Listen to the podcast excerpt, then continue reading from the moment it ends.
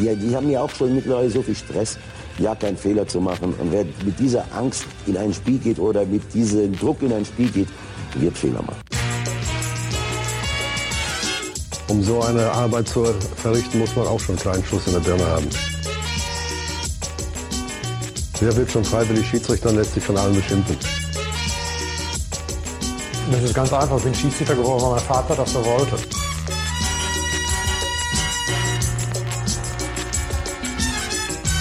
Colinas Erben, der Schiedsrichter-Podcast.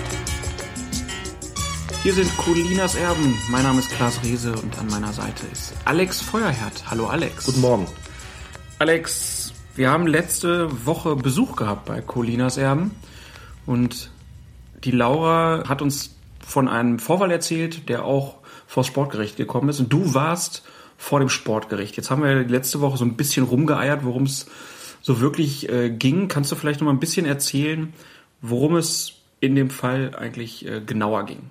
In aller Kürze, es handelte sich um ein Kreisliga A-Spiel, das Laura als Schiedsrichterin geleitet hat und in dem sie das eine oder andere Problem zu bewältigen hatte, ähm, was ganz augenscheinlich auch daher gerührt hat, dass sie ähm, eine Schiedsrichterin ist, dass sie sozusagen da als, als Frau von einigen Herren nicht wirklich akzeptiert gewesen ist. Es muss direkt schon angefangen haben, als sie an den Platz kam. Das Erstaunen war da wohl groß und da ist sie wohl schon ziemlich unfreundlich begrüßt worden. Setzte sich dann fort über das Spiel, dem es einige Aufreger gegeben hat. Ähm, unter anderem hat sie einem Spieler aufgrund eines sehr lautstarken Protests die gelb-rote Karte gezeigt. Also der hatte schon gelb, wurde dann mit gelb-rot des Feldes verwiesen und hat sich da derartig laut drüber äh, echauffiert, dass er ihr komplett auf die Pelle gerückt ist und hat nach der roten Karte gegriffen, hat ihr die rote Karte aus der Hand gerissen, hat versucht, sie zu zerreißen. Als das nicht geklappt hat, hat er versucht, sie zu zerknüllen, die Karte damit unbrauchbar gemacht.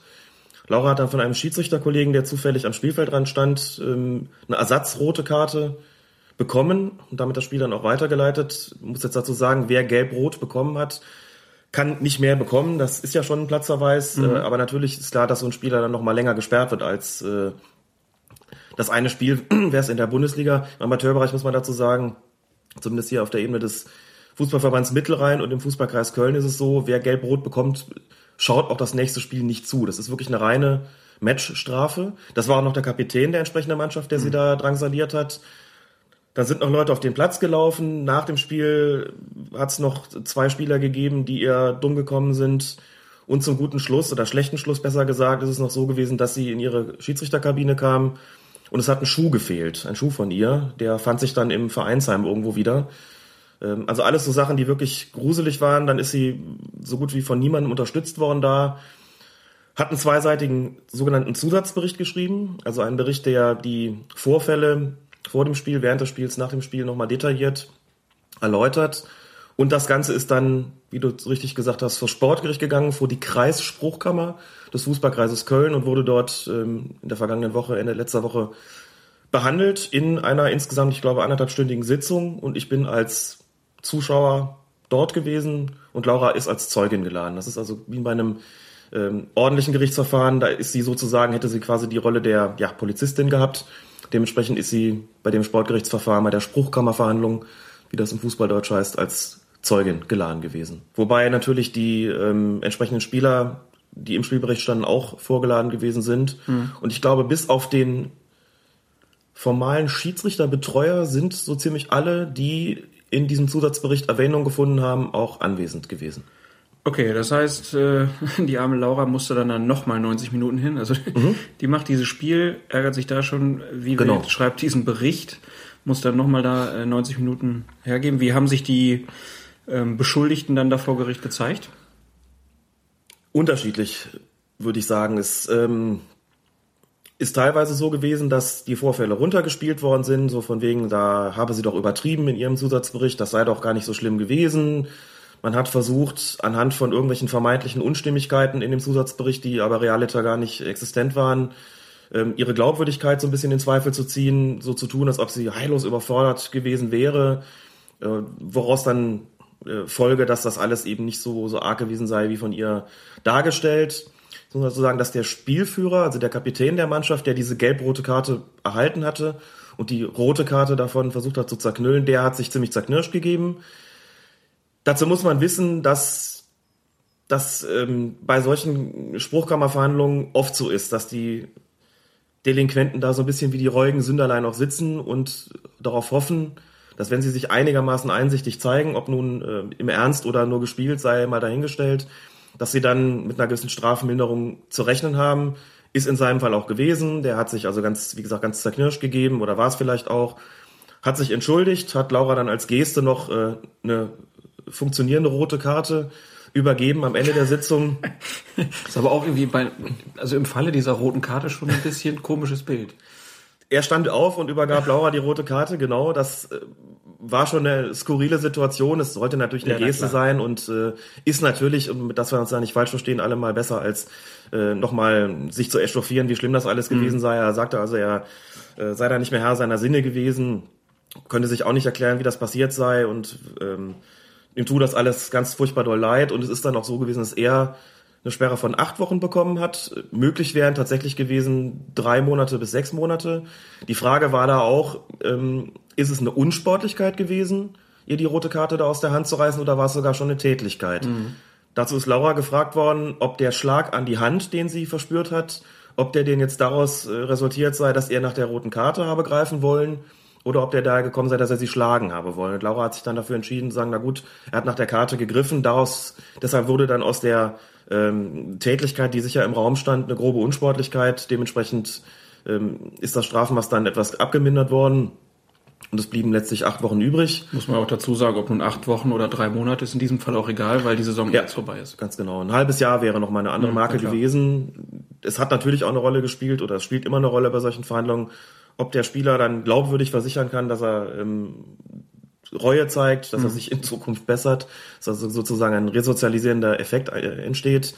Ähm, zwei andere Spieler haben vier Wochen bekommen, nachdem sie Laura nach dem Spiel noch bedrängt haben. Der Verein hat eine Geldstrafe bekommen ähm, in Höhe von, ich glaube, 100 Euro. Das klingt jetzt erstmal wenig. Das muss man dazu sagen, dass das im Amateurbereich durchaus eine gar nicht so geringe Summe ist, denn oft liegen die Geldstrafen noch deutlich drunter.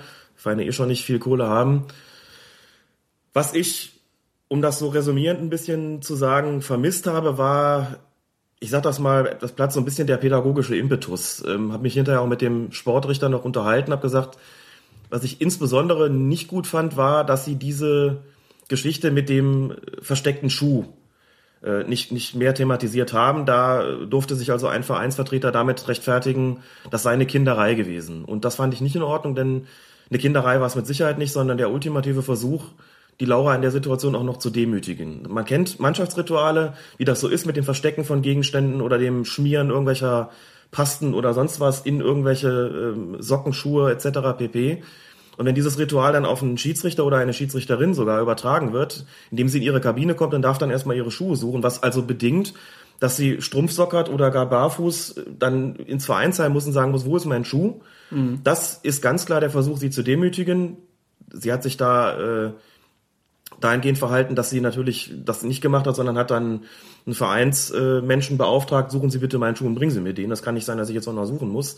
War dann auch so, der fand sich irgendwo unter der Theke, aber das hätte man meiner Ansicht nach wesentlich stärker thematisieren sollen und auch deutlich machen müssen, das geht nicht. Das ist hier eine, eine Demütigung und Sie haben einfach offensichtlich ein Problem äh, mit, mit sportlich anständigem Verhalten.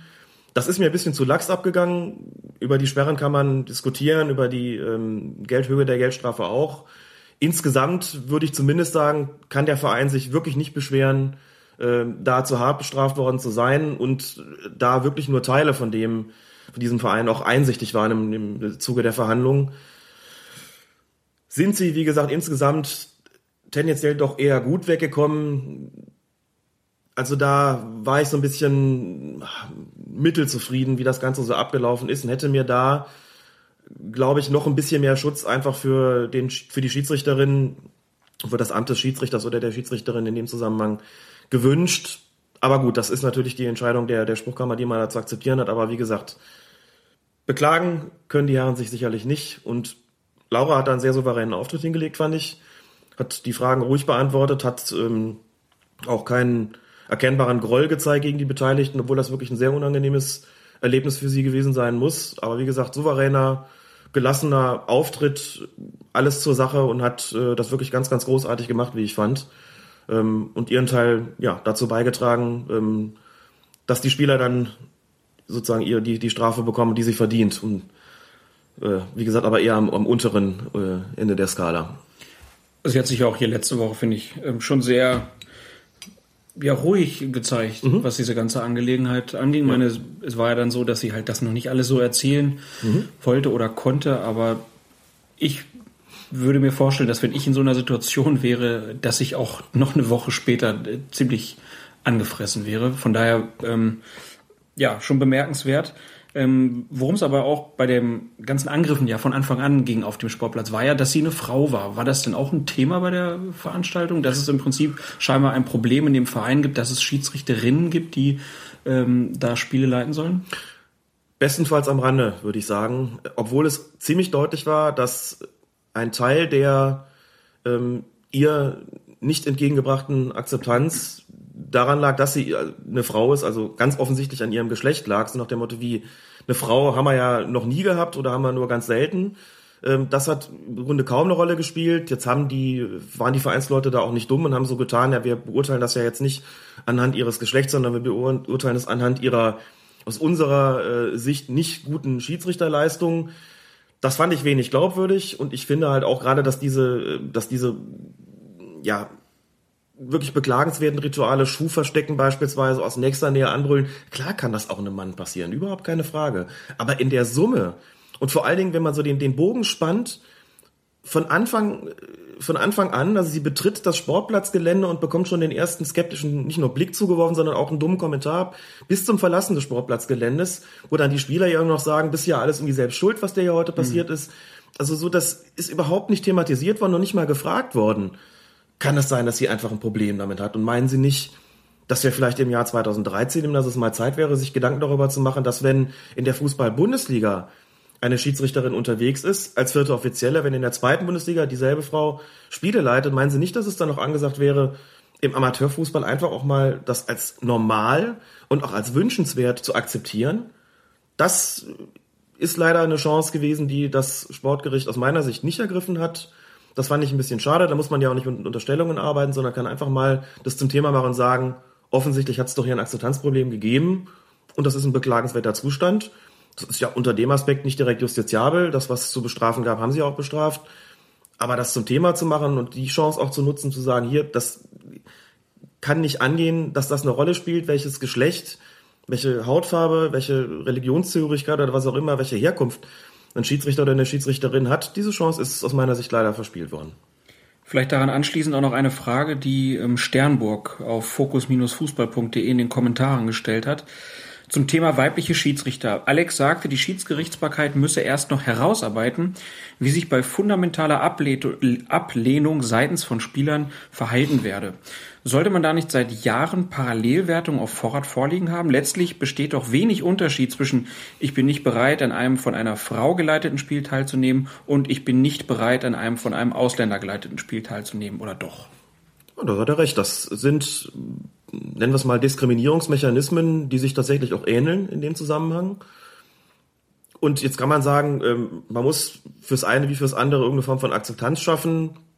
Wobei das äh, ganz deutlich nicht bedeutet, damit diejenigen in Schutz zu nehmen, die diese Akzeptanz nicht zeigen, denn letztlich sind es deren Ressentiments, die sie im Kopf haben und die müssen geändert werden. Das liegt ja nicht daran, liegt ja nicht an, an, an Menschen dunklerer Hautfarbe oder an Frauen, sich so zu verhalten, dass sie diese Akzeptanz bekommen, sondern es liegt ja im Gegenteil an den anderen, die diese Akzeptanz nicht zeigen, äh, dazu Einsicht gebracht zu werden. Dazu gibt es geeignete Mittel und die ähneln sich in Bezug auf die ähm, Diskriminierungsmechanismen, die Sternburg angesprochen hat, in der Tat. Das ist vollkommen richtig. Ähm, und auch da muss man immer sagen, wie wäre es denn gewesen, ähm, wenn das Spiel von einem jetzt Schiedsrichter mit Migrationshintergrund geleitet worden wäre, der aufgrund dieser Tatsache von Anfang bis zum Schluss keinerlei Akzeptanz erfahren hätte. Ich bin mir sicher, der das Sportgericht hart durchgegriffen, viel härter, als es jetzt äh, der Fall gewesen ist und es auch thematisiert, dass die Akzeptanz doch offensichtlich aufgrund von Ressentiments gefehlt hat. Das war hier nicht der Fall und das ist bedauerlich. Also bei der Schiedsgerichtsbarkeit gibt's da auf jeden Fall auch noch ein bisschen Nachholbedarf. Äh, wir haben das auch in den letzten Wochen bei dem äh, Torwart, der da jetzt gesperrt wurde, obwohl er äh, ja, vorher selbst rassistisch beleidigt wurde. Ähm, da haben wir jetzt in letzter Zeit dann auch leider viel zu lesen müssen, dass es da wohl noch große Umsetzungsschwierigkeiten mhm. irgendwie gibt. Ähm, ja, ist jetzt leider ähm, hier für uns nicht so richtig möglich, das zu thematisieren, weil wir da beide noch nicht so in der Materie drin sind. Aber wir haben das ja schon mal angekündigt, ähm, werden uns da in der Sommerpause spätestens mal bemühen, da auch mal ein bisschen ausführlicher drüber zu sprechen. Aber an dieser Stelle schließen wir jetzt äh, das Thema einfach mal ab. Genau. Sind ganz froh, dass äh, Laura das da so hervorragend überstanden hat. Ich glaube, das ist ja auch für einen selber da nicht so toll. Du hast das ja auch mal erzählt, vor so einem Gericht dann da aussagen zu müssen. Und man ist ja dann irgendwie automatisch auch so ein bisschen in der Erklärrolle. Und wenn man dann noch vielleicht angegriffen wird und ja. Die Leute versuchen einem da äh, irgendwie noch Knüppel in die Beine zu schmeißen, nicht ganz einfach. Worum soll es heute bei Colinas Erben gehen? Wir sprechen noch mal ein bisschen über die Bundesliga. Mhm. Wir sprechen natürlich über die Champions League. Dann hast du nachher noch mal ein bisschen was zu berichten, denn du hast ein bisschen Medienarbeit für die Schiedsrichter betrieben. Wenn man so will, ja. Mhm. Aber wie immer, oder wie fast immer, letzte Woche ja nicht, legen wir erstmal los mit euren Fragen. Weshalb kam die Mannschaft konzentrativ so schlecht aus der Kabine heraus? Steffen vom Bayern-Blog hat uns eine Frage gestellt, die ihn scheinbar schon sein komplettes Fußballerleben umtreibt. Er hat uns mal ein Beispiel formuliert, weil ihm jetzt keins eingefallen ist. Ein Stürmer dringt in den Strafraum ein und schießt aufs Tor. Von der Seite kommt ein Verteidiger, der mit einer Grätsche versucht, den Ball zu blocken oder wegzuspitzeln. Der Stürmer kommt jedoch kontrolliert zum Schuss und verfehlt das Tor oder der Torwart hält. Der Abwehrspieler kommt dann leicht zu spät und äh, grätscht, reißt, rennt den Stürmer dann nach dem Schuss um. Ähnliche Szenen gibt's auch, wenn ein Torwart im 1 zu 1 herausläuft und sich vor den Stürmer schmeißt. Der Stürmer lupft den Ball zum Beispiel übers Tor und wird im nächsten Moment vom herausstürmenden Torwart zu Fall gebracht. Die Frage von Steffen ist jetzt, warum gibt es in diesem Fall keinen Elfmeter? Ist das eine Vorteilsauslegung, weil der Stürmer noch kontrolliert zum Schuss gekommen ist? Das wäre jetzt seine Vermutung. Aber wenn jemand im Mittelfeld einen Pass spielt und kurz danach vom zu spät kommenden Gegner gefault wird, gibt es doch auch durchaus häufig Freistoß. Wie ist das zu verstehen, Alex? Das ist wirklich eine brillante Frage und eigentlich ist es gar nicht so ohne weiteres zu verstehen. De facto wird es tatsächlich so sein, dass hier eine Vorteilsregelung greift und man sagt, na gut, wenn der ja doch kontrolliert zum Schluss gekommen ist, das Foul also nicht ursächlich dafür war, dass der Ball am Tor vorbeigegangen ist, zum Torwart gehalten wurde, etc. pp., dann muss man ja auch das Foul nicht mehr an. Nur ein Foul bleibt letztlich schon ein Foul, vor allem wenn es schwerwiegend ist. Es ähm, ist so, dass ich mir nach der Frage mal, mal überlegt habe, was gibt es denn für Beispiele, ähm, an denen man deutlich machen kann, wie absurd das manchmal ist, auch trotz des, des Torschusses oder was auch immer, da nicht zu pfeifen. Und historisch gesehen gibt es vor allen Dingen ein sehr bekanntes Beispiel, das, glaube ich, so den, den meisten Fußballfans noch im Kopf sein dürfte. Und das ist äh, der Einsatz von Toni Schumacher gegen Patrick Battiston im WM-Halbfinale 1982. Also dieses wirklich ja schon legendäre Brutalo-Foul. In einem legendären Spiel. In einem legendären Spiel, natürlich, wo Schumacher aus seinem Tor gestürzt kommt, Battiston den Torschuss, der dann neben das Tor geht, äh, noch, noch abgeben kann. Und Schumacher ihn Sekundenbruchteil später mit dem gesamten Körper so platt macht, im Strafraum übrigens, dass Battiston bewusstlos ausgewechselt werden muss, dabei, glaube ich, Zähne verloren hat und so weiter und so fort. Dann also diese unsäglichen Sprüche von Schumacher. Die unsäglichen Sprüche von Schumacher, ich zahle ihm die Jacketkronen, ganz genau im, im Nachgang. Aber das ist so ein Beispiel, wo das quasi ins Extrem gesteigert ist. Also mhm. ein wirklich, ein, ein wirklich brutales Foul, das nach, nach menschlichem Ermessen nur eine rote Karte hätte nach sich ziehen dürfen und auch müssen. Ich glaube, der ist überhaupt nicht bestraft. Er hat auch kein Geld bekommen. Klar, der Schiedsrichter hat auch nicht äh, auf, auf Strafschluss entschieden. Aber das wäre ja so ein Punkt. Klar ist der Ball vorbeigegangen und dafür konnte der Schuhmacher nichts. Aber das anschließende Ding darf ja nicht ungesühnt bleiben. Und da hätte es neben dem Platzerweis auch noch eigentlich den Strafstoß für Frankreich geben müssen. Das heißt, man kann im Einzelfall vielleicht überlegen, bei, bei minimalen Vergehen, ob man sagt, okay, das ist doch alles aus der Bewegung heraus gewesen, da mache ich jetzt nichts, aber es gibt äh, durchaus immer wieder Einsätze, wo man sich fragt, warum bleibt das jetzt eigentlich ungestraft, weil der Ball vorbeigegangen ist? Also sagt sich der Schiedsrichter, ich kann das ja sozusagen auch nicht hier wiederherstellen, weil es ja nichts wiederherzustellen gibt, weil das Foul ja nicht, nicht der Grund gewesen ist dafür, dass der Ball am Tor vorbeigegangen ist. Aber bitte, da gibt's wie gesagt, schon Foulspiele, die müssten da eigentlich geahndet werden, völlig unabhängig davon, ob der Ball an einem Tor vorbeigeht oder nicht. Und da ist ja gerade der Punkt, den er auch, auch anspricht, wenn das im Mittelfeld passiert, dann pfeift man ja auch noch nach. Möglicherweise ähm, Unterschied zum, zum Torschuss deshalb, weil das Ergebnis der ganzen Aktion ähm, noch nicht feststeht. Ne? Wenn der Ball am Tor vorbei, kann man sagen, gut, das ist das ganze Ding over and out. Jetzt machen wir halt mit einem, machen mit einem Abschluss weiter und im Mittelfeld sagt man, na ja gut, wir wissen ja nicht, was daraus resultiert, also machen wir mal mit dem Freistoß weiter. Aber eigentlich ist es nicht, nicht zu verstehen und es gibt auch keine Regel, die sagt, wenn die Torchance da vergeben ist, dann kann sie sozusagen, dann kann da kein Freistoß mehr gepfiffen werden. Das heißt, was er sich fragt, ist auch so was, was sich irgendwie so ein bisschen in den fußballkulturellen Code eingeschlichen hat und worüber sich noch nicht mal mehr die Angreifer wirklich beschweren in so einer Aktion. Aber regeltechnisch ist es eigentlich nicht zu vertreten. Jochen der Rochen hat er sich genannt, äh, der Kommentator, der dann auch in Bezug nimmt auf Steffens Frage. Ähm, auch nach einem erfolgreichen Torabschluss sieht man Verteidiger häufig in den Torschützen reinrauschen. Mhm. Die Schmerzen sind schnell vergessen, es ist ja ein Tor gefallen, trotzdem scheinen die Attacken oftmals gelbwürdig. Ne, warum wird das so selten bestraft? Ist eigentlich nicht zu verstehen. Genauso eine berechtigte Frage, insbesondere deshalb, weil bei solchen Aktionen es auch nicht in erster Linie eine Rolle spielt, ob noch ein äh, Foul spieltechnisch zu bestrafen ist, also durch einen Freistoß oder Strafstoß, sondern weil es natürlich auch sein kann, dass auch nach einem erfolgreichen äh, Torabschluss hinterher noch was passiert, für das man den Spieler einfach verwarnen oder sogar des Feldes verweisen muss. Wenn das so ist, dass der mit zwei gestreckten Beinen in den Stürmer reinrauscht und äh, der Stürmer einfach nur das Glück hat, äh, vorher noch den Ball äh, ins Tor befördert zu haben, dann bedeutet das ja nicht, dass damit diese, diese Blutgrätsche ungeschehen gemacht wird. Die ist natürlich hinsichtlich der persönlichen äh, Strafe, also hinsichtlich der Farbe der Karte, äh, immer noch, steht die immer noch zur Debatte und müsste eigentlich auch sanktioniert werden. Da hat er vollkommen recht. Also hier musst du dann auch praktisch den Schiedsrichtern das mal ins Lehrbuch äh, sozusagen schreiben. Achtet doch mal drauf, was dann auch nach der Aktion passiert und schreckt nicht davor zurück, dann mhm. da auch mal eine Karte zu geben. Klar, eigentlich lautet die Anweisung an die Schiedsrichter auch gerade äh, nach einem Torerfolg, bitte nicht sofort die Spielnotizkarte ziehen und das Tor notieren oder irgendwie sich umdrehen und zum Mittelkreis gehen, sondern auf jeden Fall noch im Auge behalten, was passiert da eigentlich noch nach dem Torschuss. Rauscht dann noch einer rein? Gibt es irgendwie Gerangel im Torraum? Weil ne, das übliche, die, eine, die einen wollen den Ball aus dem Netz holen, die anderen wollen ihn nicht hergeben. Gibt es möglicherweise noch irgendwelche Tätlichkeiten, weil sich die einen über den äh, über dieses Tor ärgern, was da gerade gefallen ist, zieht sich jemand das Trikot aus, läuft jemand auf den Zaun. Es kann so viel nach einem Tor passieren, dass der Schiedsrichter unbedingt gehalten ist, seinen Blick noch genau da zu halten. Das Tor kann man auch eine halbe Minute später noch notieren. Das ist ja keine vordringliche Geschichte.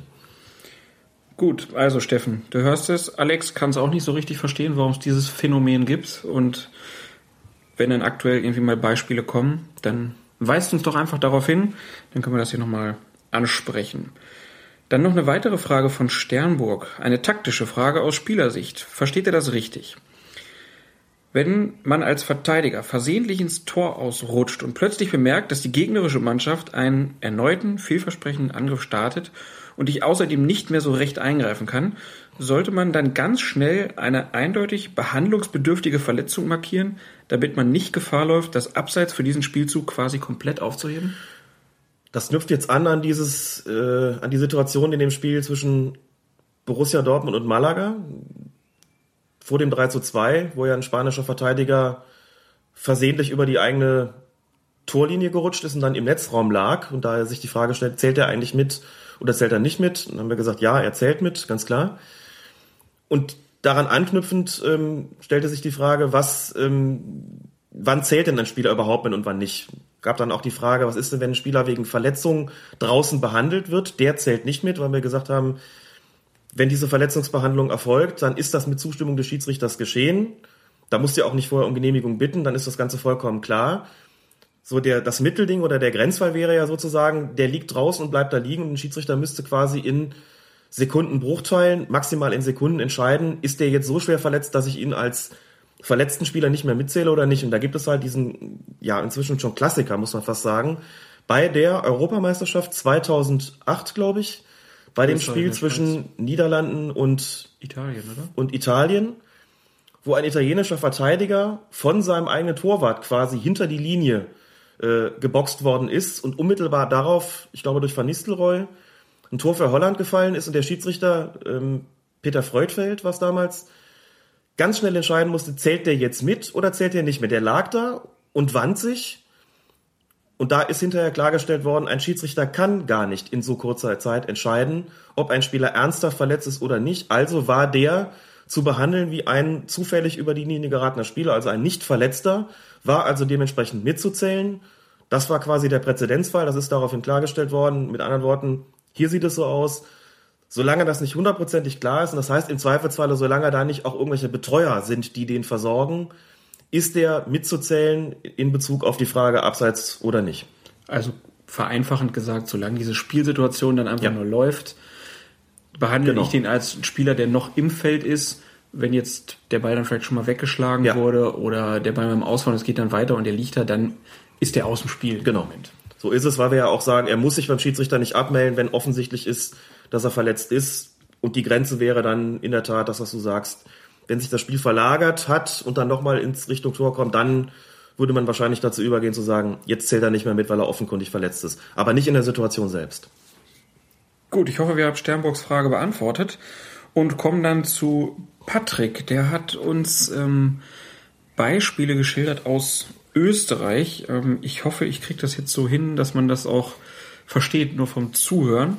Also, äh, seine Fragen beziehen sich auf den Regelverstoß als Anfechtungsgrund. Solche Fälle sind zwar selten, sorgen aber dann meist für relativ hohe Wellen und er hat dann, wie eben schon gesagt, zwei Beispiele aus der Vergangenheit aus Österreich. Erstes Beispiel, bei Alltag gegen Rapid stand der Torhüter bei Freigabe des Strafstoßes mit dem Rücken zum Feld. Das zweite Beispiel betrifft eine Partie zwischen Wiener Neustadt und Austria Wien.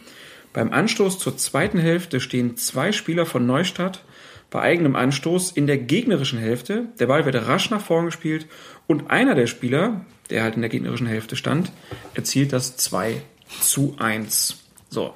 Im ersten Fall hat die erste Instanz ein Wiederholungsspiel angeordnet. Die zweite Instanz hat dieses Urteil revidiert und die protestierende Mannschaft hat das akzeptiert. Im zweiten Fall wurde ein Wiederholungsspiel von allen Instanzen abgelehnt. Also, jetzt fragt er, was ist der Unterschied zwischen Regelverstößen und normalen Tatsachenentscheidungen? Nochmal kurz zur Erklärung, weil das wichtig ist, um die Frage zu beantworten. Einfach ging es darum, ich habe mir das, die Videoszene auch angeguckt. Torwart, der noch mit dem Rücken zum Tor steht und dann, als der Spieler schon zum Strafstoß anläuft, sich plötzlich umdreht und dann doch mit dem Gesicht zum Spielfeld steht. Ähm, wie gesagt, da wurde angefochten, weil es hieß, der Torwart muss mit beiden Beinen auf der Linie stehen und das Gesicht dem Spielfeld und dem, dem Schützen zugewandt haben. Darin meint man einen Regelverstoß erkannt zu haben, erstinstanzlich bestätigt, dass es ein Regelverstoß war, zweitinstanzlich nicht. Im zweiten Fall ähm, stehen plötzlich schon Angreifer beim Anschluss in der gegnerischen Hälfte, was sie natürlich nicht dürfen. So. Und da wurde es komplett abgeschmettert. Der Unterschied zwischen einem Regelverstoß und einem einfachen, der einfachen Tatsachenentscheidung liegt im Wesentlichen äh, in der Frage begründet, ob der Schiedsrichter hinsichtlich der Spielfortsetzung einen Fehler gemacht hat oder nicht. Und wenn er einen macht, dann liegt das dementsprechend vor. Ich nehme mal ein Beispiel. Es gibt ein glasklares Foul im Strafraum und der Schiedsrichter gibt einen indirekten Freistoß. Das wäre ein Regelverstoß, weil die Spielregeln eine andere Spielfortsetzung ähm, vorsehen. Das heißt, das wäre keine Frage ähm, seiner Wahrnehmung, sondern es wäre eine, einfach eine Sache, dass er die Spielregeln da an der Stelle falsch ausgelegt hat, also Beispiel falsch angewandt auch, hat. Beispiel war ja auch neulich Starke beim Spiel Paris Saint-Germain gegen FC Barcelona zwei Leute genau. schickt er da vom Feld, Richtig. obwohl die Regeln sagen, wenn zwei Ganz derselben genau. Mannschaft verletzt sind, dann schicke ich die nicht vom Feld. Das wäre für Barcelona eventuell auch ein Grund gewesen, das Spiel anzufechten. Genau. Oder ich hatte es letztens in der Bezirksliga auch so eine Kleinigkeit, aber es ist faktisch auch ein Regelverstoß ähm, gewesen.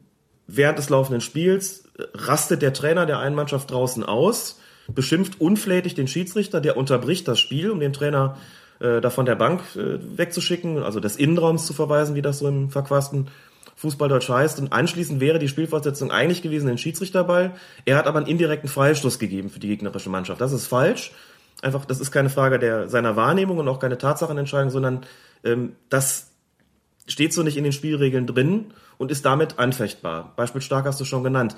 Bei den beiden Beispielen, die er jetzt genannt hat, ist es so, dass man tatsächlich den Spielraum noch dahingehend erweitern kann und sagen kann, da hat der Schiedsrichter sich möglicherweise in seiner Wahrnehmung geirrt. Das heißt, er hat vielleicht geglaubt, dass der Torwart mhm. doch schon mit dem Gesicht dem Schützen zugewandt ist. Oder er hat vielleicht geglaubt, dass alle in ihrer eigenen Hälfte gewesen sind, hat es also nicht gesehen.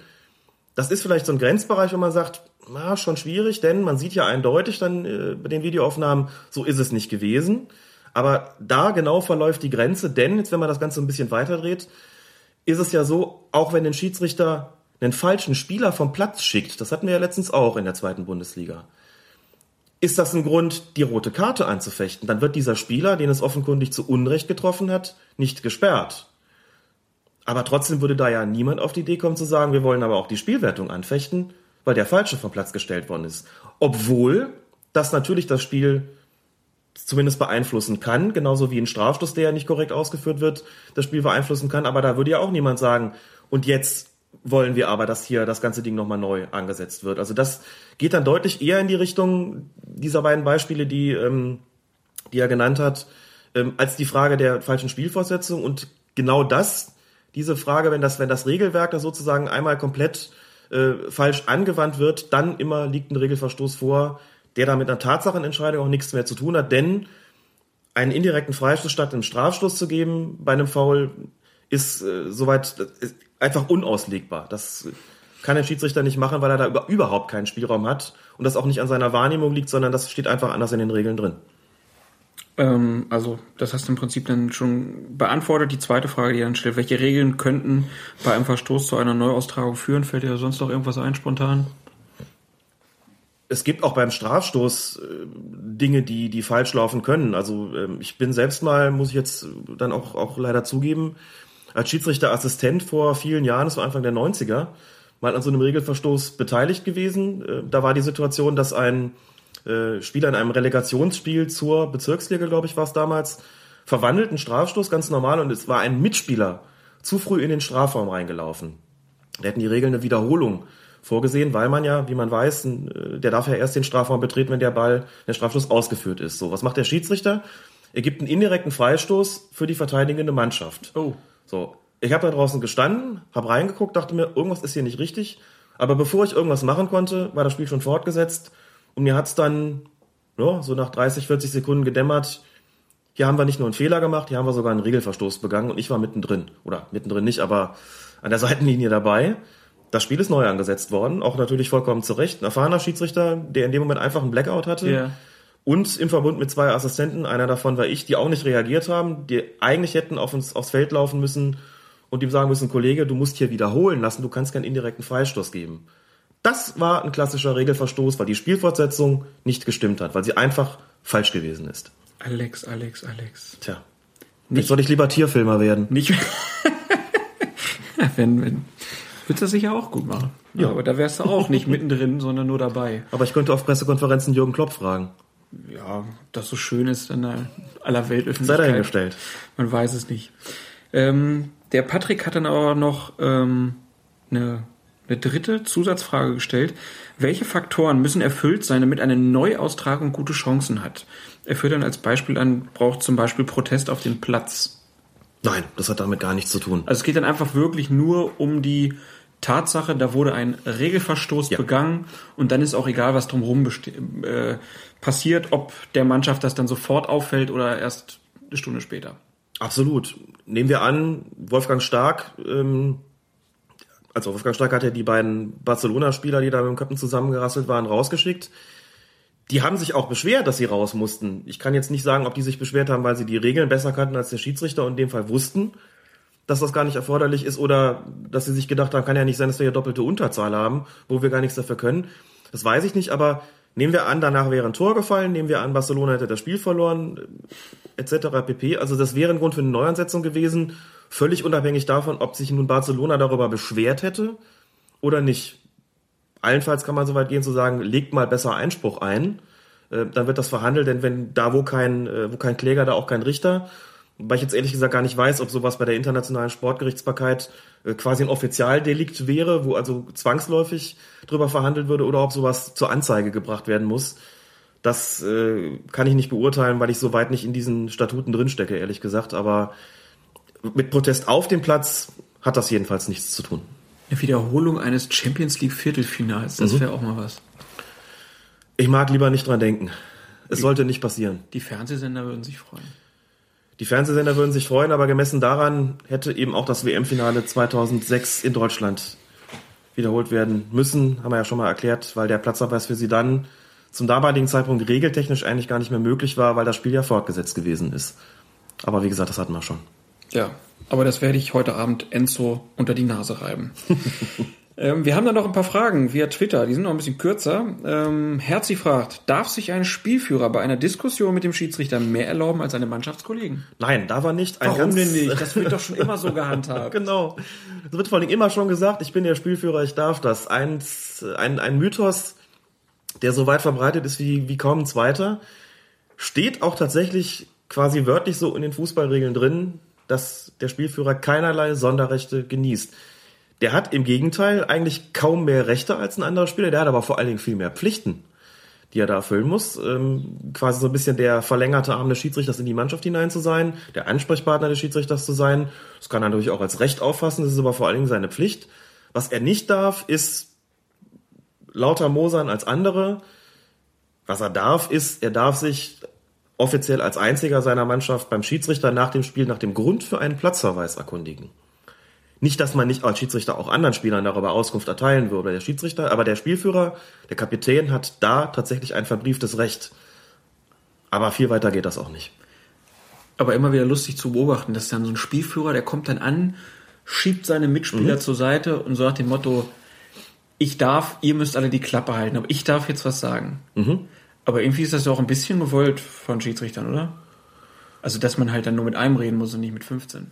Er ist als Schiedsrichter ist der Spielführer, der Kapitän mein Ansprechpartner, das ist richtig. Na ja, klar, wenn das von dir aktiv kommt, aber wenn das jetzt aus der Mannschaft gegen den Schiedsrichter geht, dann ist es für den Schiedsrichter doch auch ganz schön, äh, dass er die anderen wegschiebt äh, und dann nur alleine mit dem Schiedsrichter konferiert. Wenn er seine Mannschaft so im Griff hat, dass er als einziger übrig bleibt, mit dem ich mich dann noch beschäftigen muss, dann ist das sicherlich kein Nachteil. Ich merke schon, so ganz überzeugt bist du davon nicht.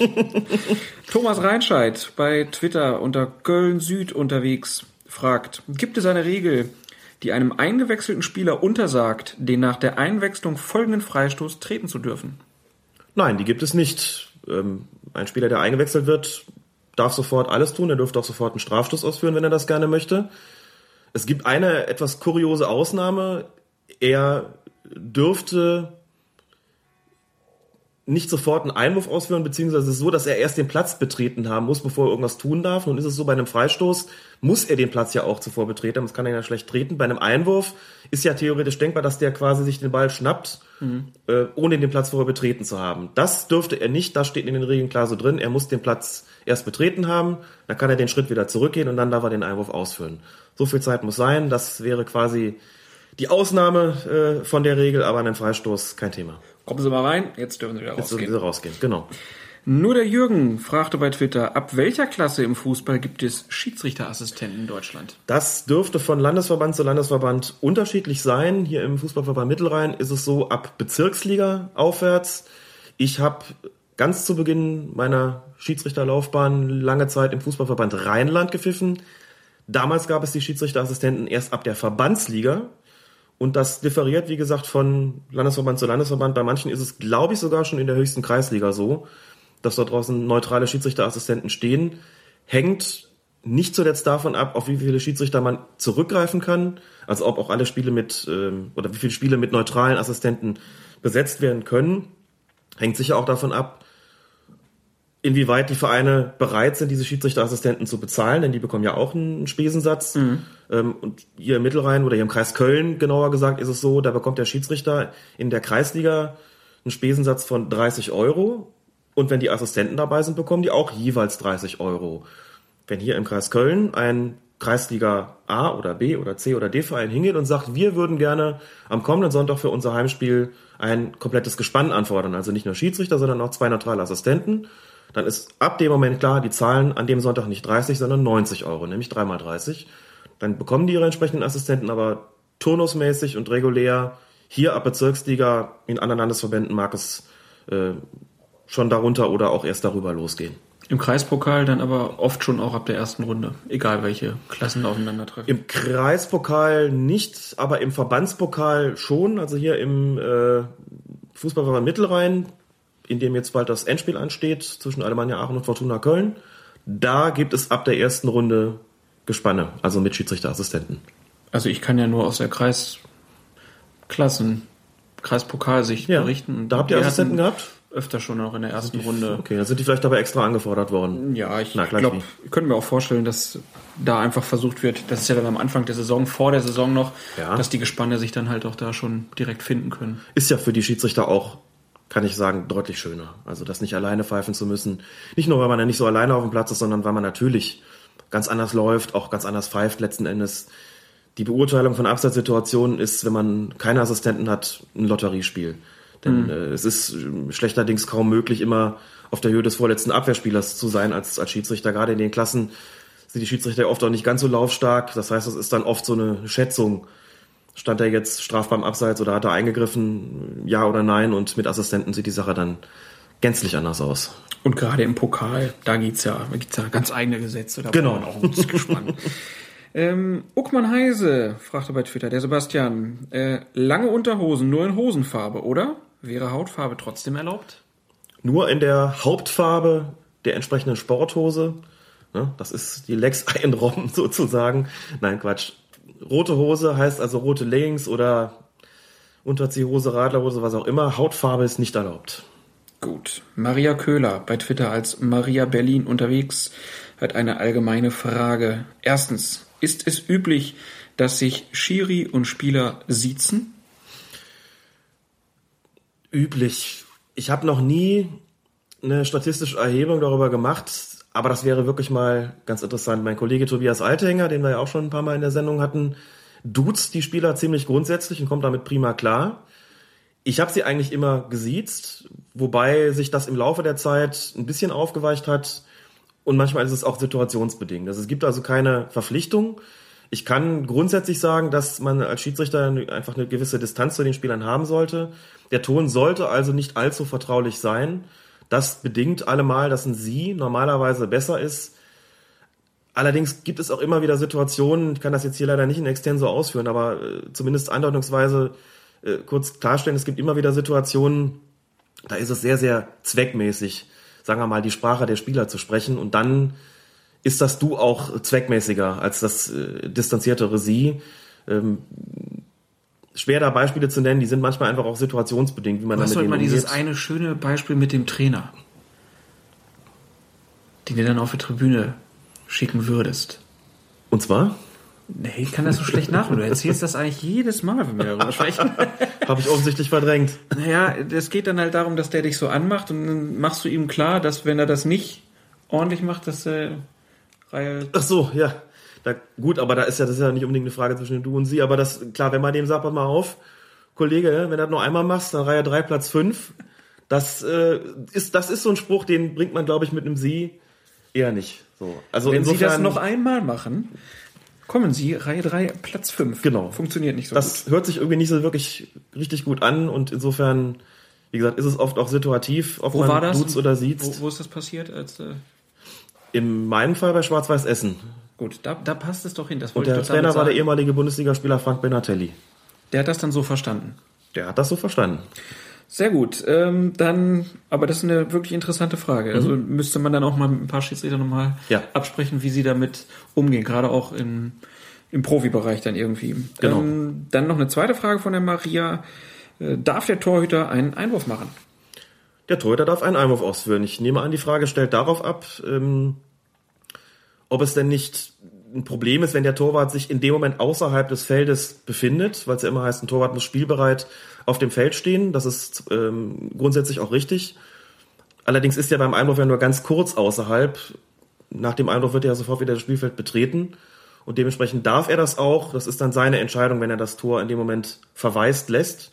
Es ist sogar so, dass wenn er zu einer Rettungsaktion rausläuft aus seinem äh, Kasten und irgendwie einen Zweikampf Höhe Seitenlinie eingeht und im Zuge dieses Zweikampfs über diese Seitenauslinie rutscht, da wird auch ganz normal weitergespielt. Ob der dann noch im Platz ist oder nicht, spielt keine Rolle. Seine Entscheidung, also das sind so taktische Geschichten, äh, die dahingehend ihren Niederschlag in den Spielregeln gefunden haben, dass das für zulässig erklärt wird. Also, ja, er darf einen Einwurf ausführen. Dann war es das erstmal mit den Fragen, die wir bekommen haben. An dieser Stelle wie immer herzlichen Dank dafür und wenn euch irgendwas einfällt irgendwo, dann meldet euch und dann kann der Alex das hier meistens ja ganz gut beantworten.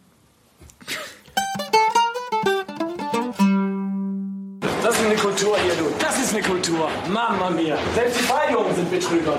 Das gibt's ja gar nicht. Alex, weißt du noch, wie Bayern letzte Wochenende gespielt hat?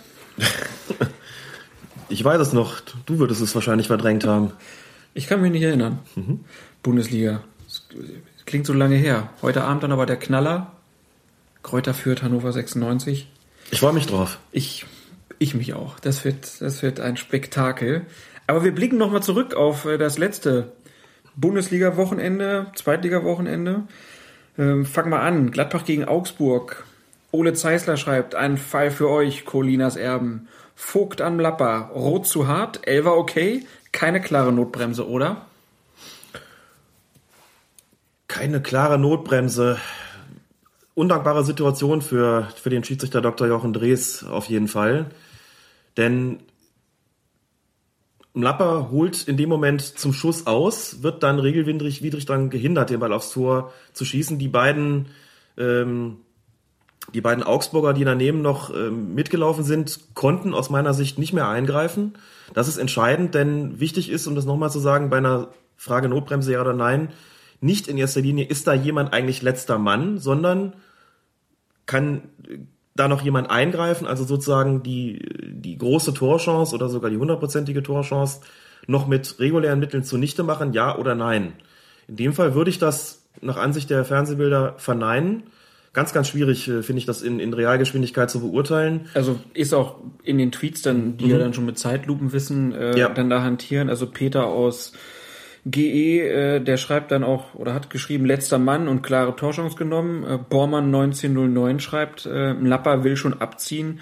Da können die beiden anderen Verteidiger äh, nicht mehr ran. Und es gab aber dann auch Szenen, die gesagt haben, na ja, also äh, der, der andere, der hätte ja dann noch da eingreifen können.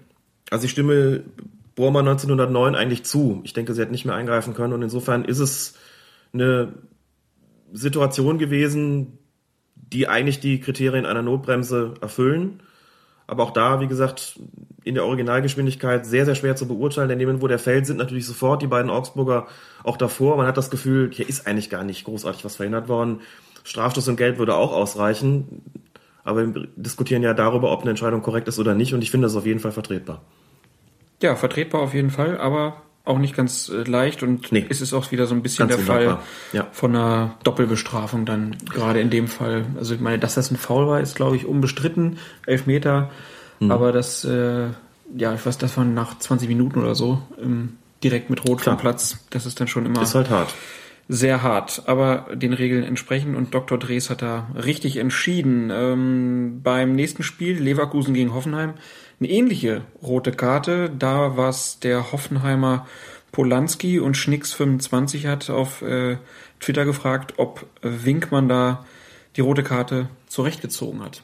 Auch da fand ich, ja, da war Polanski zwar auch nicht der letzte Mann, oder da war er definitiv nicht der letzte Mann, konnte man ganz schön sehen.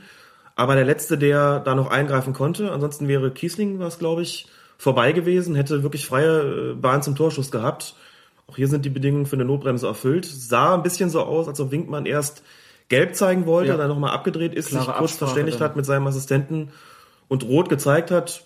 Fand ich ähm, zutreffend, fand ich berechtigt. Hier lag eine Notbremse vor und damit auch Platzverweis. Vielleicht können wir noch kurz drüber sprechen. Ähm, In dem Fall war es ja so, dass der Torwart von Hoffenheim, Castells war da, glaube ich. Bei Hoffenheim weiß man ja nicht so genau, Ja. wer da im Tor steht, aber ich glaube, es war. Castells in dem Fall.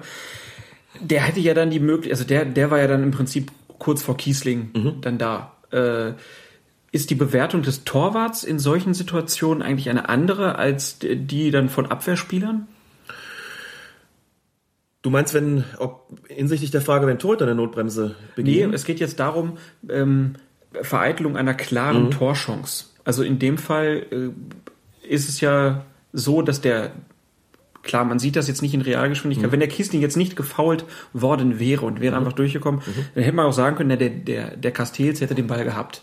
Hätte er Mhm. jetzt in dem Fall nicht, glaube ich, aber man könnte es ja einfach mal hypothetisch ähm, sagen. Ist die Bewertung von dem Torwart in dem Fall dann eine andere als die, wenn jetzt halt noch ein Abwehrspieler in die Richtung läuft? Ja, ist es. Also freie Bahn zum Torschutz, Torschuss und hundertprozentige oder sehr gute Torchance, ähm, die gegeben sein muss bei der Frage, ob eine Notbremse vorliegt oder nicht. Da ist es so, wenn der Tor, nur noch der Torwart da ist da stellt sich schon die Frage, wie nah ist er dann dran? Also äh, er muss schon freie Schussbahn haben. Die hätte er aber gehabt, wenn er da vorbei gewesen wäre, weitgehend. Und insofern ähm, würde ich einfach auch dazu neigen zu sagen, das ist eine korrekte Entscheidung gewesen. Ähm, das Tor muss also nicht, nicht leer sein, damit eine Notbremse vorliegt, ja. sondern wenn der letzte Verteidiger, also der letzte Feldspieler sozusagen da umstellt ist und nur noch der Torwart äh, zwischen den Pfosten steht, der das Ganze verhindern kann, dann spricht man eigentlich schon von der entsprechenden sehr guten Torchance, die vorliegen muss, ähm, damit eine Notbremse mit einem Platzverweis bestraft wird. Jo, ich denke, dann haben wir das auch geklärt und kommen dann zum nächsten Spiel. Eintracht Frankfurt, Schalke 04, Schiedsrichter Günter Perl. Und ähm, eine Szene führte dann zu einem Strafstoß für Schalke. Es gab einen Freistoß. Bastos hat den, glaube ich, getreten. Und der Frankfurter Eigner springt hoch mhm. und äh, wird am Arm getroffen. Und er hat sich halt, ja, gedreht und hat den Arm so unterhalb des, des Halses irgendwie hochgezogen mhm. äh, und wird dann da getroffen berechtigter Elfmeter? Hundertprozentig. Und hier gibt's auch keine neue Anweisung und keine neue Auslegung. Bei der Mauer, bei Freistößen ist es eigentlich immer schon so gewesen, wer da hochspringt und wenn der Ball da dann die, mit der Hand in Kontakt kommt, ist es eigentlich so gut wie immer ein strafbares Handspiel. In dem Fall auch ganz gut zu sehen, der zieht ihn ja irgendwie hoch, um sein Gesicht zu schützen oder was auch immer, wird dann da getroffen. Das ist die klassische unnatürliche Handhaltung und die ist bei Freistößen in der Mauer besonders oft anzutreffen. Da ist auch mal klar gemacht worden, dieses Einhaken, was es früher mal gegeben hat, ähm, ist auch strafbar, sofern der Ball dann diese eine der Hände da äh, berührt. De auch deswegen wird es nicht mehr praktiziert. Und wenn einer hochspringt und da kommt der Ball dagegen, dann ist das auf jeden Fall ein Pfiff wert. Und wenn der im Strafraum steht, dann ist es ein Strafstoß. Das ist also auch nicht neu und insofern gibt es kein Vertun. Absolut korrekt. Und das wissen die Spieler ja eigentlich. Das auch. wissen die Spieler. Das und dann hat man einfach Protest gesehen, verstehe ich da auch nicht. Dass der Eigner, der war ja der, der getroffen wurde und sich ja. am meisten aufgeregt ja. und das hat eigentlich nur gezeigt, der hat es nicht gewusst. Er hat es offensichtlich nicht gewusst, äh, erstaunlich genug, denn da gibt es eigentlich wirklich gar nichts zu verhandeln. Ja, verhandelbar war dann aber der Freistoß für Frankfurt vor dem 1-0. Wie hast du den denn gesehen? Da lag für mich nichts vor. Da ist einfach nur, ich glaube, Inui war es, äh, ein bisschen arg leicht umgefallen, konnte da eigentlich auch schon in der Realgeschwindigkeit nicht so recht erkennen, was da gewesen sein soll. Ein Zweikampf, dann geht dann einer zu Boden. Gut, da kann man nur sagen, kleine Ursache, große Wirkung. Aus dem Freistoß resultiert dann letztlich das Tor des Tages. Aber das ist natürlich auch so eine Geschichte, das äh, nimmt man halt schon mal anders wahr.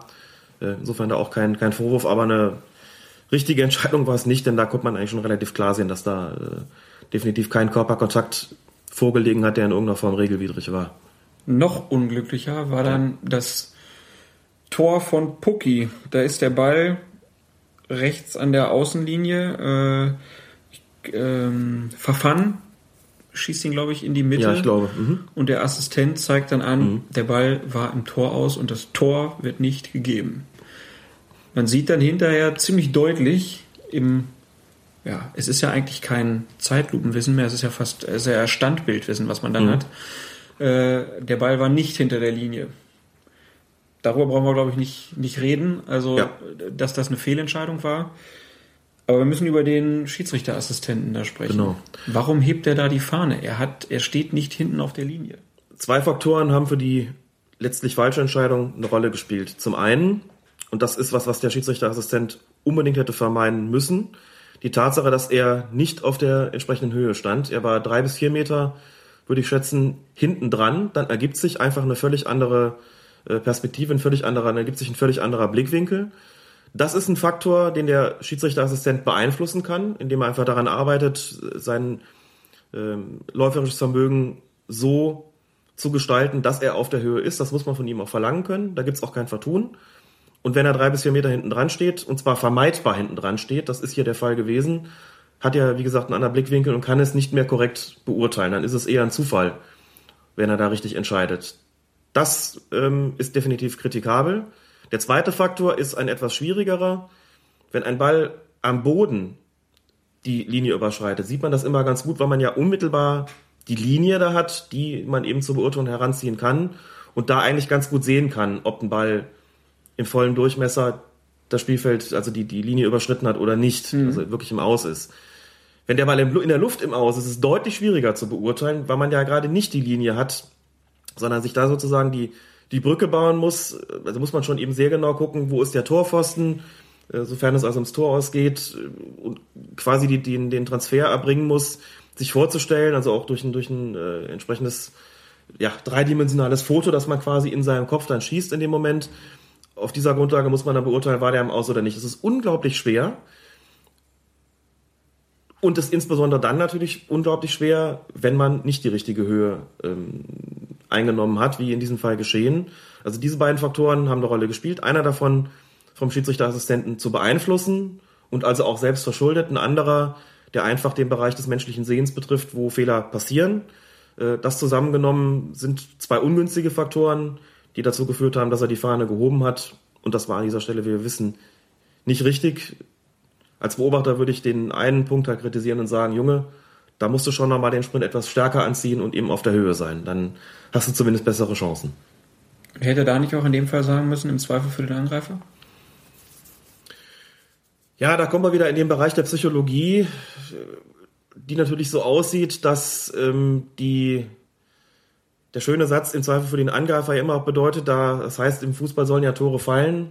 Nun ist es aber auch so, dass Tore den, den meisten Stress machen. Also hebe ich, was ja auch menschlich ist, als Schiedsrichterassistent im Zweifelsfalle dann eher die Fahne.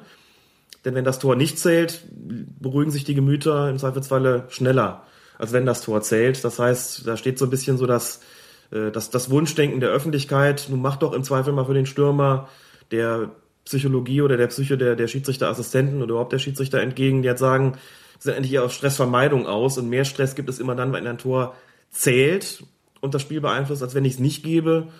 Was ja nicht bedeutet, dass die entsprechende Mannschaft nicht doch nochmal regulär treffen kann äh, im Laufe des Spiels. Ja, und diese beiden Faktoren widersprechen sich natürlich, diese beiden Sichtweisen. Auf jeden Fall nicht einfach. Ähm, vielleicht noch kurz zwei Anmerkungen zu der Sache. Erstmal, die Schalker haben sich überhaupt nicht, auch wenn sie danach ja. gefragt wurden, negativ über die Schiedsrichterleistung äh, mhm. geäußert, mhm, sondern haben einfach nur gesagt, das lag nur an uns, dass wir hier verloren haben und nicht an ja. irgendwem anders. Ähm, das war erstmal ganz positiv. Und dann gab es im äh, Doppelpass bei Sport 1 saßen Matthias Sammer und Kai Dittmann, die beide unisono gesagt haben, also jetzt hier sich über die Assistenten und die Schiedsrichter aufzuregen, bringt gar nichts. Sammer sagte sogar, wir überfordern unsere ähm, Schiedsrichter aktuell auch mit dem, was wir von ihnen ähm, fordern. Dann dürfen wir uns auch nicht beschweren, wenn dann sowas passiert. Mhm. Sicherlich auch diskutabel, aber es zielt ja so ein bisschen in die Richtung, dass man einfach mal ja, nicht zwanghaft immer versucht, die Schiedsrichter in den Mittelpunkt zu zerren, ähm, wie das teilweise beim Doppelpass ja leider passiert. Ja, wie gesagt, es ist kannst du noch mal sagen, es ist zum einen sind diese Fehler natürlich, äh, okay, fünf Euro ins Phrasenschwein natürlich einfach menschlich. Äh, zweitens sind sie oft genug wirklich nur mit Zeitlupenwissen äh, nachzuweisen. Und spätestens da sollte man immer sagen, oder immer dem, dem Assistenten oder dem Schiedsrichter zumindest zugutehalten, das hat er nicht. Entsprechend kann das natürlich so gut dann auch nicht, nicht sehen, wie wir das tun. Zumindest, das war auch das, was uns Helmut Krug gesagt hatte, sollte man davon absehen, eine Entscheidung zu skandalisieren äh, wenn man über richtig oder, oder falsch nur auf der Grundlage von Zeitlupen oder sogar Standbildern entscheiden kann. Das kann man, wie gesagt, nicht oft genug sagen. Und in dem konkreten Fall sage ich als Schiedsrichter oder Schiedsrichterausbilder einfach, es ist immer betrüblich, wenn es sich hätte vermeiden lassen durch ein Stellungsspiel, äh, durch ein korrektes Stellungsspiel, wie im Falle dieses Assistenten. Alles andere sind einfach Dinge, die auf der, bei denen die Grundlage die menschliche Wahrnehmung ist. Die ist nun mal anfällig für Fehler und da kann man aber auch nur sagen, die Quote an richtigen Entscheidungen, die Schiedsrichterassistenten gerade bei den, bei den Fragen Abseits und Austreffen ist im Grunde unfassbar gut, unfassbar hoch. Das sollte man an solchen Stellen auch nicht vergessen, insbesondere eben dann, äh, wenn es mal wieder zu einer Entscheidung kommt, wo man sagt, das war jetzt leider verkehrt. Genau. Ich hoffe, dass wir unsere Hörer damit nicht langweilen, wenn wir das immer wieder betonen, weil ich habe das Gefühl, die meisten haben das jetzt auch verstanden. Aber vielleicht haben wir auch neue Hörer und dann. Wenn es so sein sollte, dann entschuldige ich mich für für diese Wiederholung. Nein, ich höre es mir gerne an. Äh, Hamburg gegen Düsseldorf haben wir dann noch. Äh, Schiedsrichter war Hartmann und Moritz Hoffmann. Hello jetzt bei ähm, Twitter. Der hat eine Szene beobachtet. Da ist ein HSV-Reservespieler beim Aufwärmen ähm, ja, kurz in der Düsseldorfer Ecke äh, vorm, vor dem ruhenden Ball auf das Spielfeld gelaufen. Was sagt das Regelwerk zu so einer Aktion? Zu dieser Szene muss ich sagen, ich habe sie selbst nicht gesehen, habe sie auch beim Nachsehen nicht finden können. Aber die ist, die ist von der Theorie immer noch interessant genug. Grundsätzlich haben Auswechselspieler natürlich nicht den Platz zu betreten, es sei denn, der Schiedsrichter gibt ihnen die entsprechende Zeichen, das entsprechende Zeichen bei ihrer Einwechslung dazu. Das ist also grundsätzlich ein nicht erlaubtes Betreten des Platzes. Jetzt muss man da, wie man so schön sagt, nicht päpstlicher sein als der Papst. Das heißt nicht so ein, ein kurzes Betreten, wenn da des Feldes irgendwie schon für sanktionswürdig halten. Sollte in dieser Situation die Ausführung des Eckstoßes verzögert worden sein, sähe die Sache allerdings schon anders aus. Denn dann müsste man ihm auch einen Eingriff ins Spiel unterstellen. Mhm. Also indem man einfach versucht, da was zu verzögern, um seiner Mannschaft einen Vorteil zu verschaffen. Dann würde ich in so einem Fall sagen, das ist strafwürdig und erfordert eine gelbe Karte. Wie gesagt, ich habe es nicht gesehen, wenn es so gewesen ist.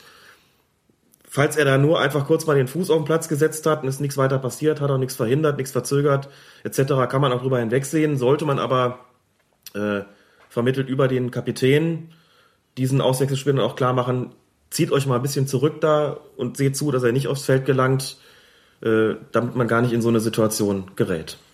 Also die Auswechselspieler haben nichts auf dem Feld ver Nein. verloren. Äh, und wenn sie dann Fisimatenten da irgendwie machen, ja. dann gehören sie auch mal verwarnt. Wie gesagt, wenn sie aufs Spiel Einfluss nehmen, nicht dazu gehören natürlich auch diese Geschichten, wenn sich Auswechselspieler warm machen, es fällt ein Tor und der Torwart freut sich mit denen äh, über, ja, über das klar. Ding und die betreten da zwei, drei Meter den Platz. Auf Deutsch gesagt, scheiß drauf. Ja, Dann kommen wir zum Zweitligaspiel Duisburg gegen Köln. Schiedsrichter der von uns äh, hochgeschätzte Knut Kircher und äh, Thomas Reinscheid, Köln Süd, wie schon gesagt bei Twitter. Der fragt sich, hätte Bajic für seine Notbremse an Clemens nicht rot sehen müssen, obwohl der FC-Spieler noch irgendwie zum Torabschluss kommt? Spielt ja so ein bisschen darauf an, mhm. was wir vorhin schon mal diskutiert haben. Genau. Also es war in dem Fall so, dass Clemens wirklich frei auf die Kiste zuläuft und Bajic kommt wie der letzte Holzfäller mhm. da angesprungen. Und Clemens ja, lässt sich nicht einfach fallen, sondern er mhm. versucht halt das Tor zu erzielen, wird aber aus meiner Sicht und ich denke auch aus Thomas Sicht schon am Torschuss mhm. so gehindert, dass man hinterher sagen kann, warum gibt Kircher da nicht hinterher doch noch den Freistoß und dann halt eventuell auch rot. Mhm. Rein regeltechnisch wäre das natürlich möglich gewesen, muss man sagen, zunächst mal, denn er versucht, den Clemens da umzugrätschen, der wundersamerweise weiterlaufen kann. Also wie er das irgendwie gemacht hat, aber da irgendwie äh, in irgendeiner Form drüber gesprungen. Es hat sich bei mir auch nach äh, diversen Betrachtungen der Zeitlupe nicht so wirklich erschlossen. Also er läuft weiter, fast, fast als sei nichts geschehen, mhm. aber eben nur fast, denn so ganz leicht ist er eben doch aus dem Tritt gebracht worden durch dieses äh, versuchte Tackling. Und dadurch ist, glaube ich, auch der Torschuss nicht mehr so gelungen, wie er sonst äh, womöglich gelungen wäre.